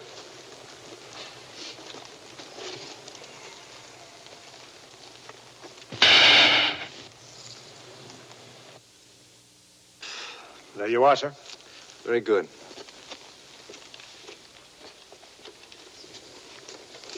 Lieutenant, uh, having completed my washing up duties after chow, I, I request the lieutenant's permission to take a little walk outside the perimeter, sir. There's nothing out there. But there is, sir.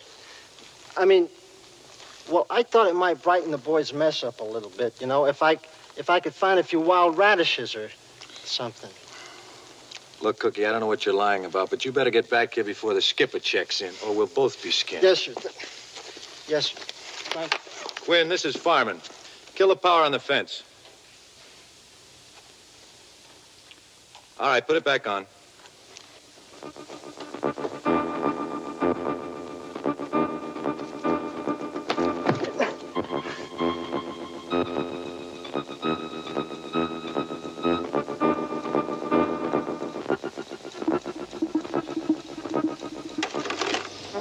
Four hundred and eighty pints, as you requested. Total, sixty gallons. Genuine Kansas City bourbon.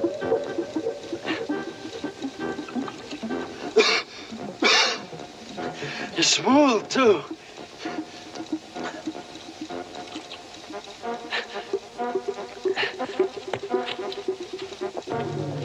Robby, I ain't never gonna forget this. Anytime you're hard up for a couple of gallons of lubal, you just let me know.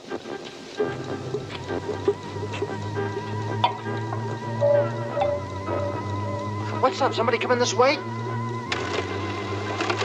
No, sir. Nothing coming this way.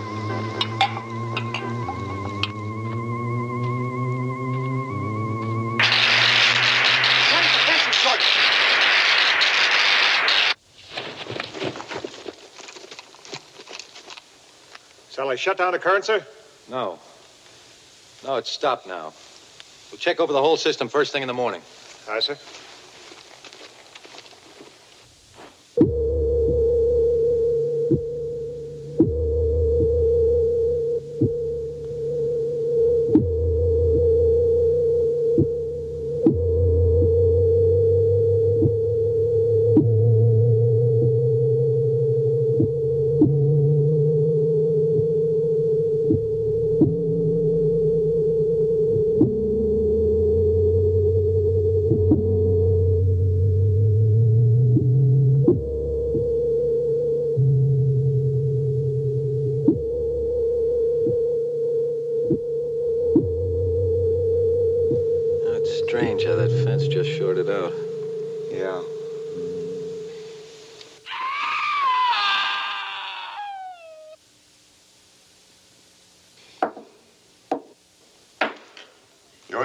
Arbitrary, Commander. Perhaps I do not choose to be dictated to in my own world. Dr. Morbius, a scientific find of this magnitude has got to be taken under United Planet supervision. No one man can be allowed to monopolize it. For the past two hours, I've been expecting you to make exactly that asinine statement. Just one moment, Commander. For close on 20 years now, I've been constantly, and I hope dispassionately, considering this very problem. And I have come to the unalterable conclusion that man is unfit as yet to receive such knowledge, such almost limitless power. Whereas Morbius, with his artificially expanded intellect, is now ideally suited to administer this power for the whole human race. Precisely, Doctor. Such portions, then, of the Krell science as I may from time to time deem suitable and safe, I shall dispense to Earth. Other portions I shall withhold. And in this I shall be answerable exclusively to my own conscience and judgment. Dr. Morbius, in the absence of special instructions, you leave me in a very awkward position. I... Commander, Commander Adams. Speaking, Lieutenant. Skipper, the chief's been murdered. Quinn murdered? Yes, he was alone, working on the monitor. The rest of us were all outside on guard duty. I. How was it done? Done. Skipper, his body is plastered all over the communications room. All right, leave everything as it is. We're on our way.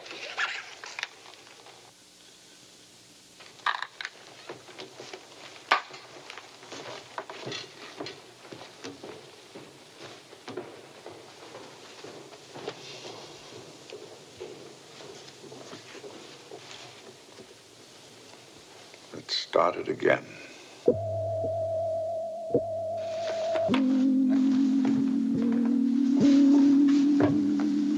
Oh, is that it? I Tried to make a plaster model from the footprints we found. Thirty-seven inches by nineteen. That's fantastic.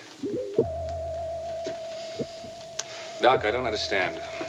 Whatever walks on this would be quite an opponent for a man with a club, but with our kind of weapons, Quinn could have knocked this right. No, no, Skipper. This thing runs counter to every known law of adaptive evolution. What do you mean? Well, notice this structure here. Characteristic of a four footed animal. Yet our visitor last night left the tracks of a biped. Primarily a ground animal, too. Yet this claw could only belong to an arboreal creature like some impossible tree sloth. Just doesn't fit into normal nature. Anywhere in the galaxy, this is a nightmare. Is that what you made out of that footprint, Doc? I think it's fairly close. Pardon me, Commander. Are you ready to hold discipline on the cook, sir? Yeah, let's, uh, let's have him. I'm obliged to remind you, sir, that I gave him permission to go out last night. Did you give him permission to get falling down drunk? Drunk, sir? Me, sir? Well, I stuck to Ostro, sir. Four pints of 120 proof bourbon without a trace of hangover in it. Now, that ain't natural, sir. Besides, why did that Robert argue me into drinking all that whiskey in the first place? You were with the robot last night? Yes, sir. Him and me, we kind of got to toasting each other's good health. Just for casual interplanetary relations, you understand? Now, that's all the time. It's even while the chief was being killed. Certainly, sir. I hope you don't think I could have got that stiff in five minutes. All right, dismissed.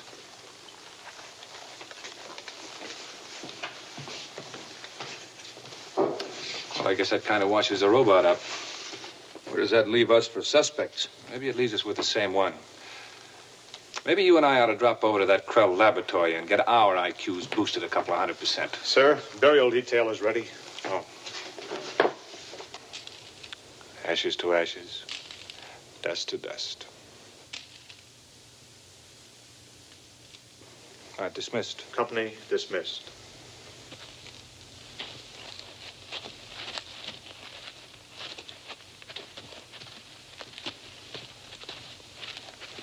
Fine technician. Good shipmate. And that's a good epitaph for any man.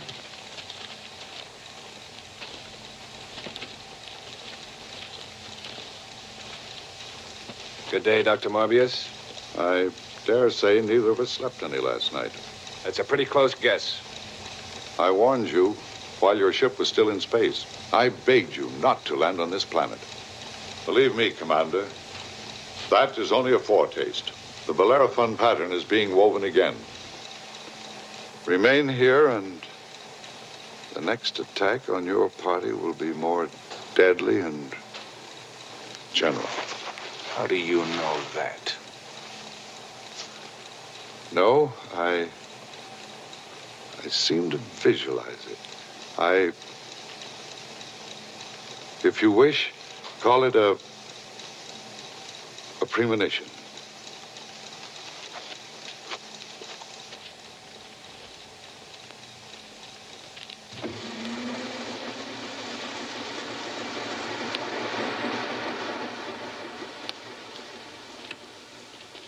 Make of that, Skipper? I'd say it sounded like an ultimatum. Bosun. Aye, sir.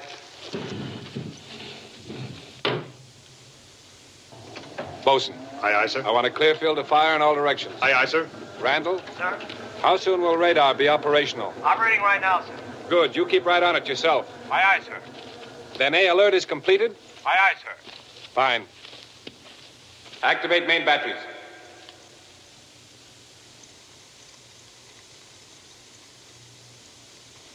Alarm for test.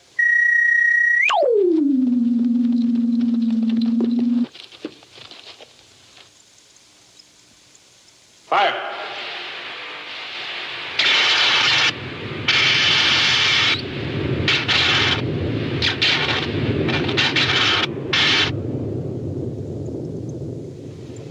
Check good.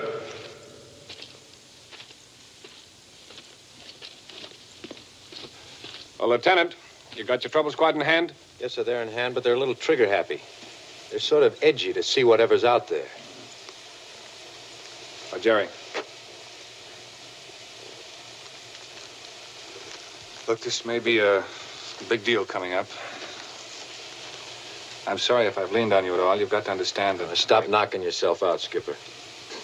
She picked the right man. Oh. What is it, Randall? Sir, radar just picked up something. Where away? At the head of the arroyo. Moving? This way, sir, slowly.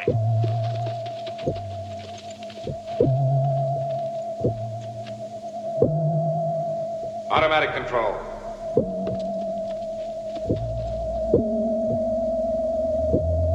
Batteries. Fire.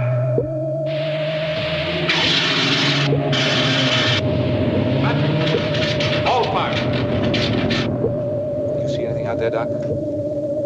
Nothing. Batteries. Fire.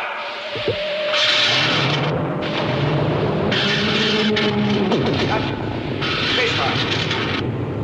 Randall. Dead on target, sir. Good. Give me audio comm. Aye, aye, sir. Now, attention. This may have been a ruse to divert us from some other part of the perimeter. You men will continue watching on your own immediate fronts. That is all.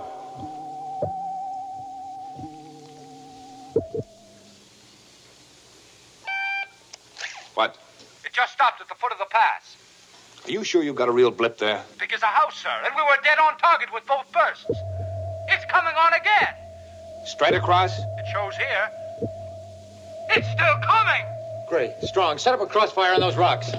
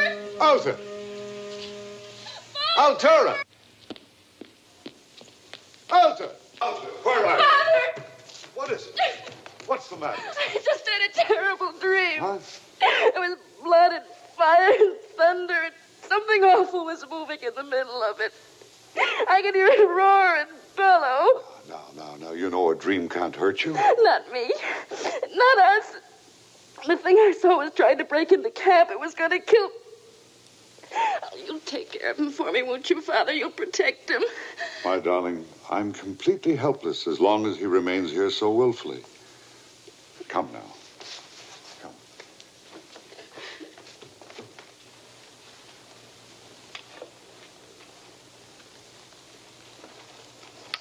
Bosun, Yes, sir. get those graves dug. Keep the men busy. Right. The busier, the better. Randall, give me audio com. Well, men, whatever it was, our main battery stopped it. You believe that? No, it just went away for some reason. It'll be back. Doc, an invisible being that cannot be disintegrated by atomic fission. Oh, Skipper, that is a scientific impossibility. Hypnotic illusions don't tear people apart. That's true enough. But any organism dense enough to survive three billion electron volts would have to be made of solid nuclear material. It'd sink of its own weight to the center of this planet. Well, you saw it yourself, standing right there in those neutron beams. And there's your answer. It must have been renewing its molecular structure from one microsecond to the next. Bosun, Aye, sir. I want the tractor. Ready, sir.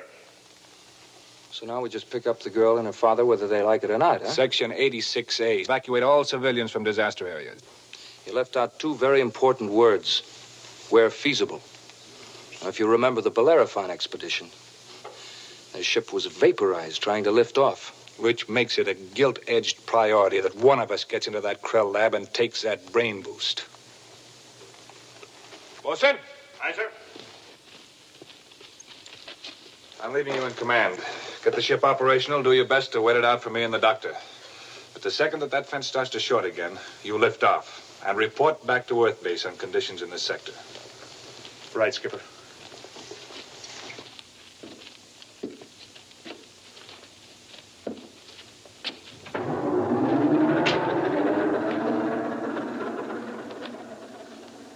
All right. Get everything aboard ship. We're pulling out.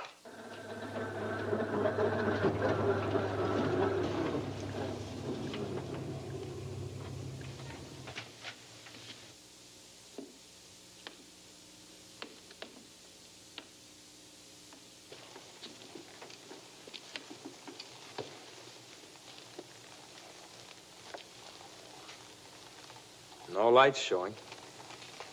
Yeah. Look, Doc, in case we make it into that lab, I'll take the first go at the IQ booster. You hear me? I hear you.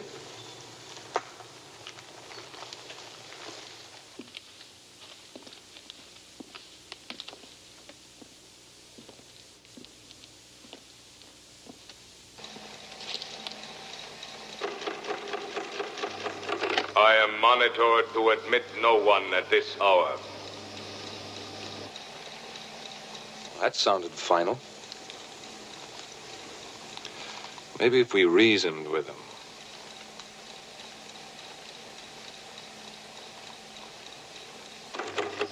My beams are focused on your blasters, gentlemen.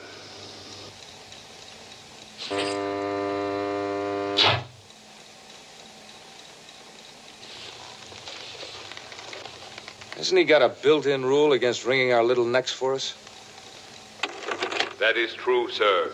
Yet I am monitored to admit no one. Robby, let them in. Alta, this is your father's order. Now, get out of the way. Quiet. Robby, emergency cancellation Archimedes.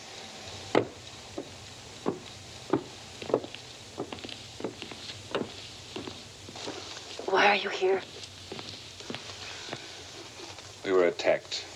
Three more men dead, including Jerry Farman.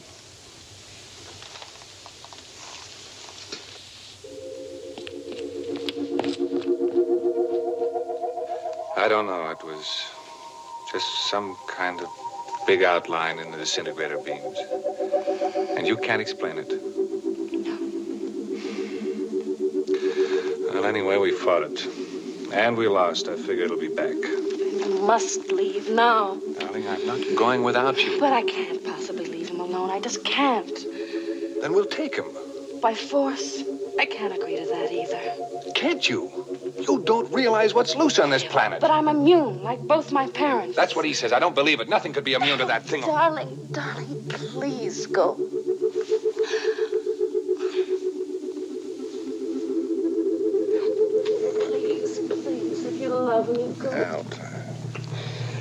Doc, will you talk some sense to this girl? I'm in over my head.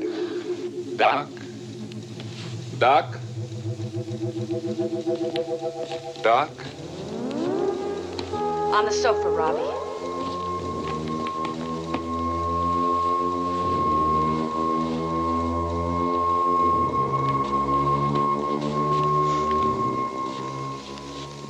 So you took the brain boost, huh?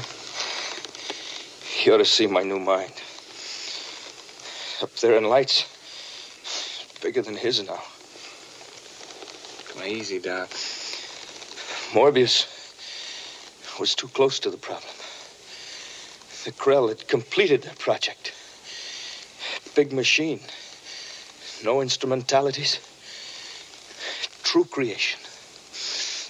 Come on, Doc. Let's have it. But the Krell forgot one thing. Yes, what? Monsters, John. Monsters from the id. The id? What's that? Doc, Doc.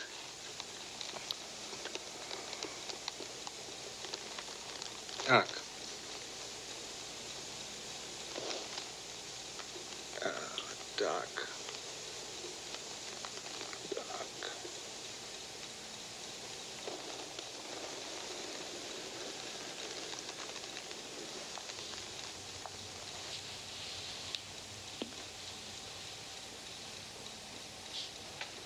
How romantic.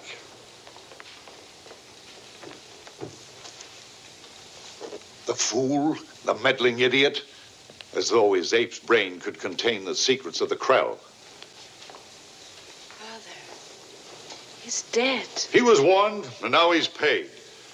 Let him be buried with the other victims of human greed and folly.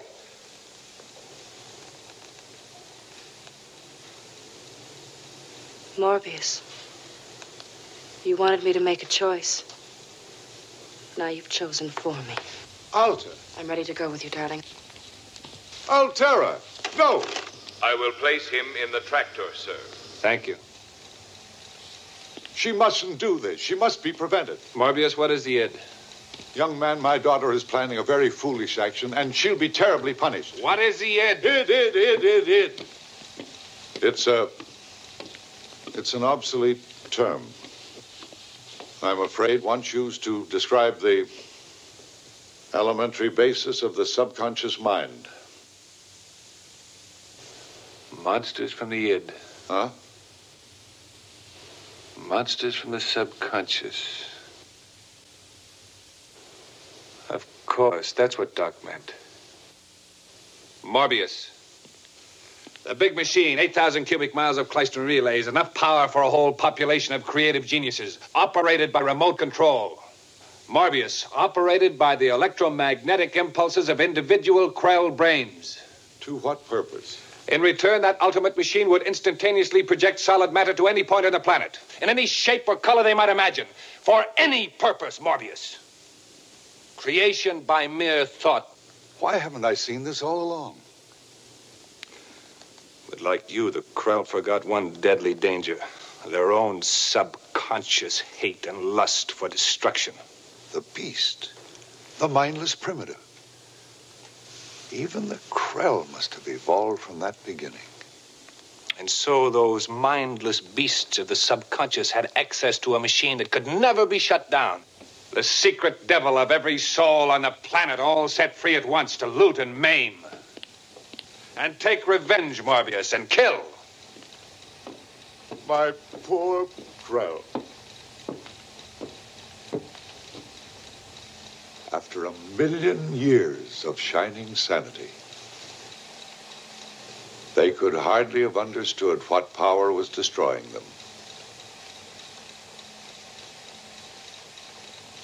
Yes, young man. All very convincing, but for one obvious fallacy. The last Krell died 2,000 centuries ago. But today, as we all know, there is still at large on this planet a living monster. Your mind refuses to face a conclusion. What do you mean? Morbius. Morbius. What? Something is approaching from the southwest. It is now quite close.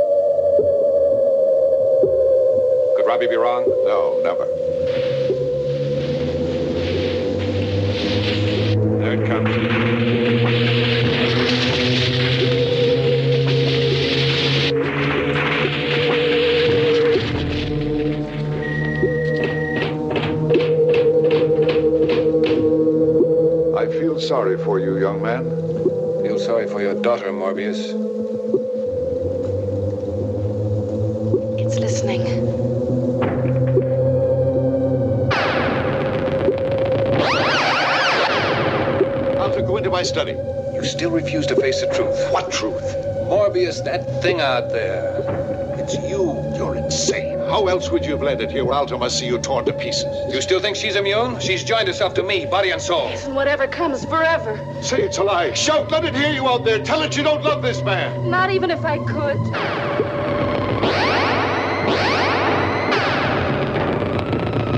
Stop it, Robby. Don't let it in. Kill it, Robby.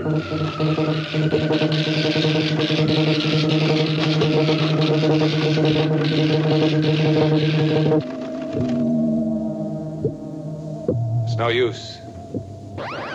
He knows it's your other self.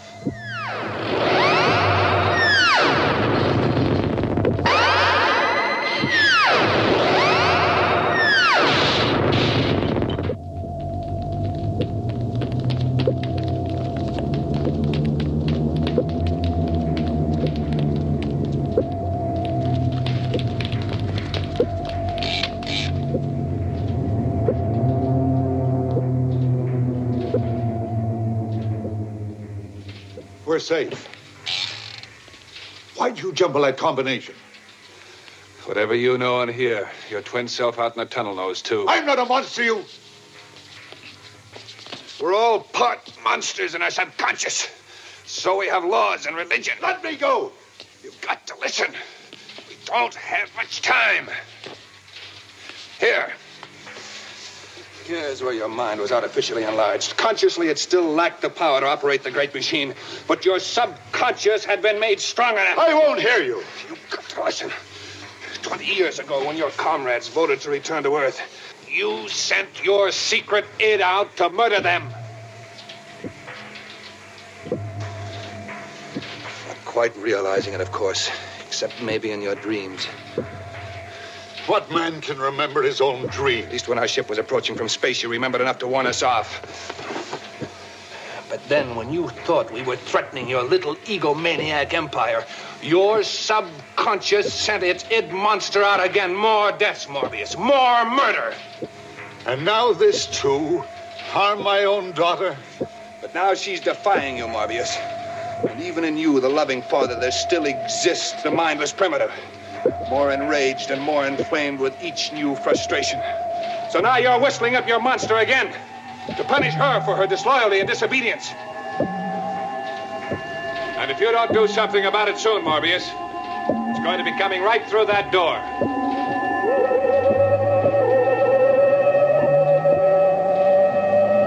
Solid Krell metal, 26 inches thick.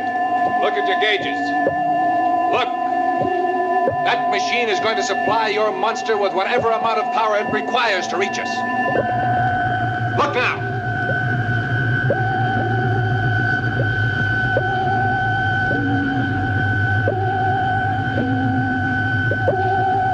Red hot. Soon it'll be white hot. Then it'll soften and melt.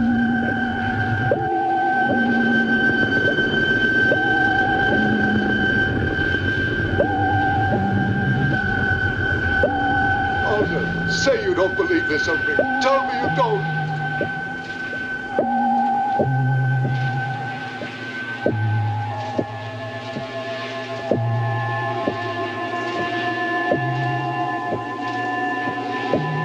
Then it must be true. Yes, I must be guilty. Then help us, darling. I've known you. I've known you great and noble like the Krell.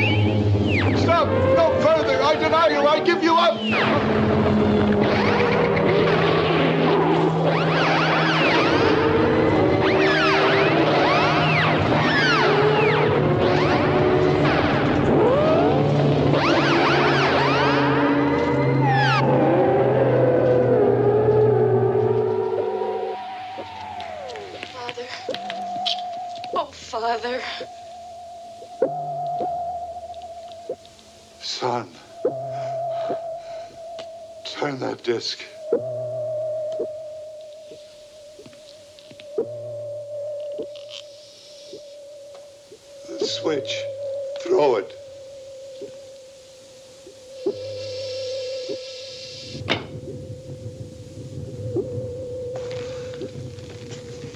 In 24 hours, you must be hundred million miles out in space. The Krell furnaces, chain reaction, they cannot be reversed. All No.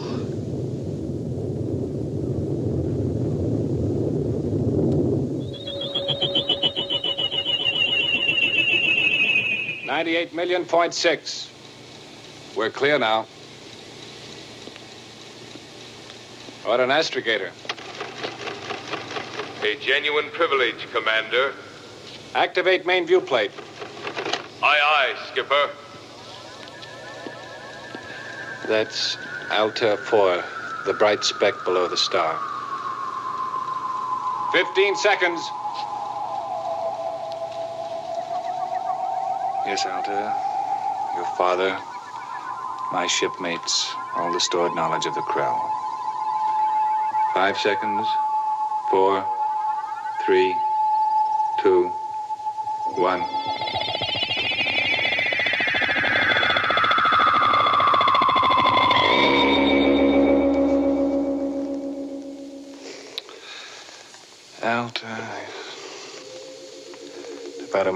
years from now, the human race will have crawled up to where the Krell stood in their great moment of triumph and tragedy.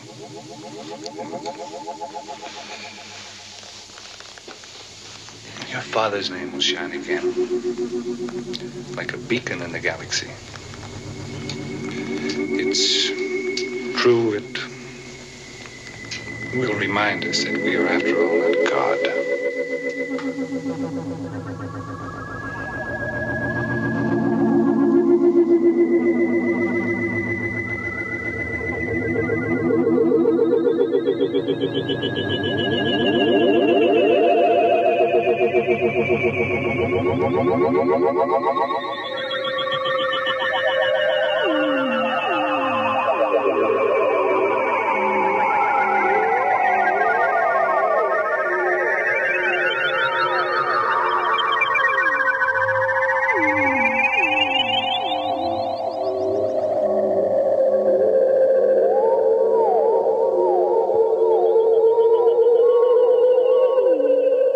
That's going to wrap up tonight's episode of Frightening Tales. I'm your host, Justin, with Tommy saying good night, goodbye, and uh, don't program those AIs. See you next week.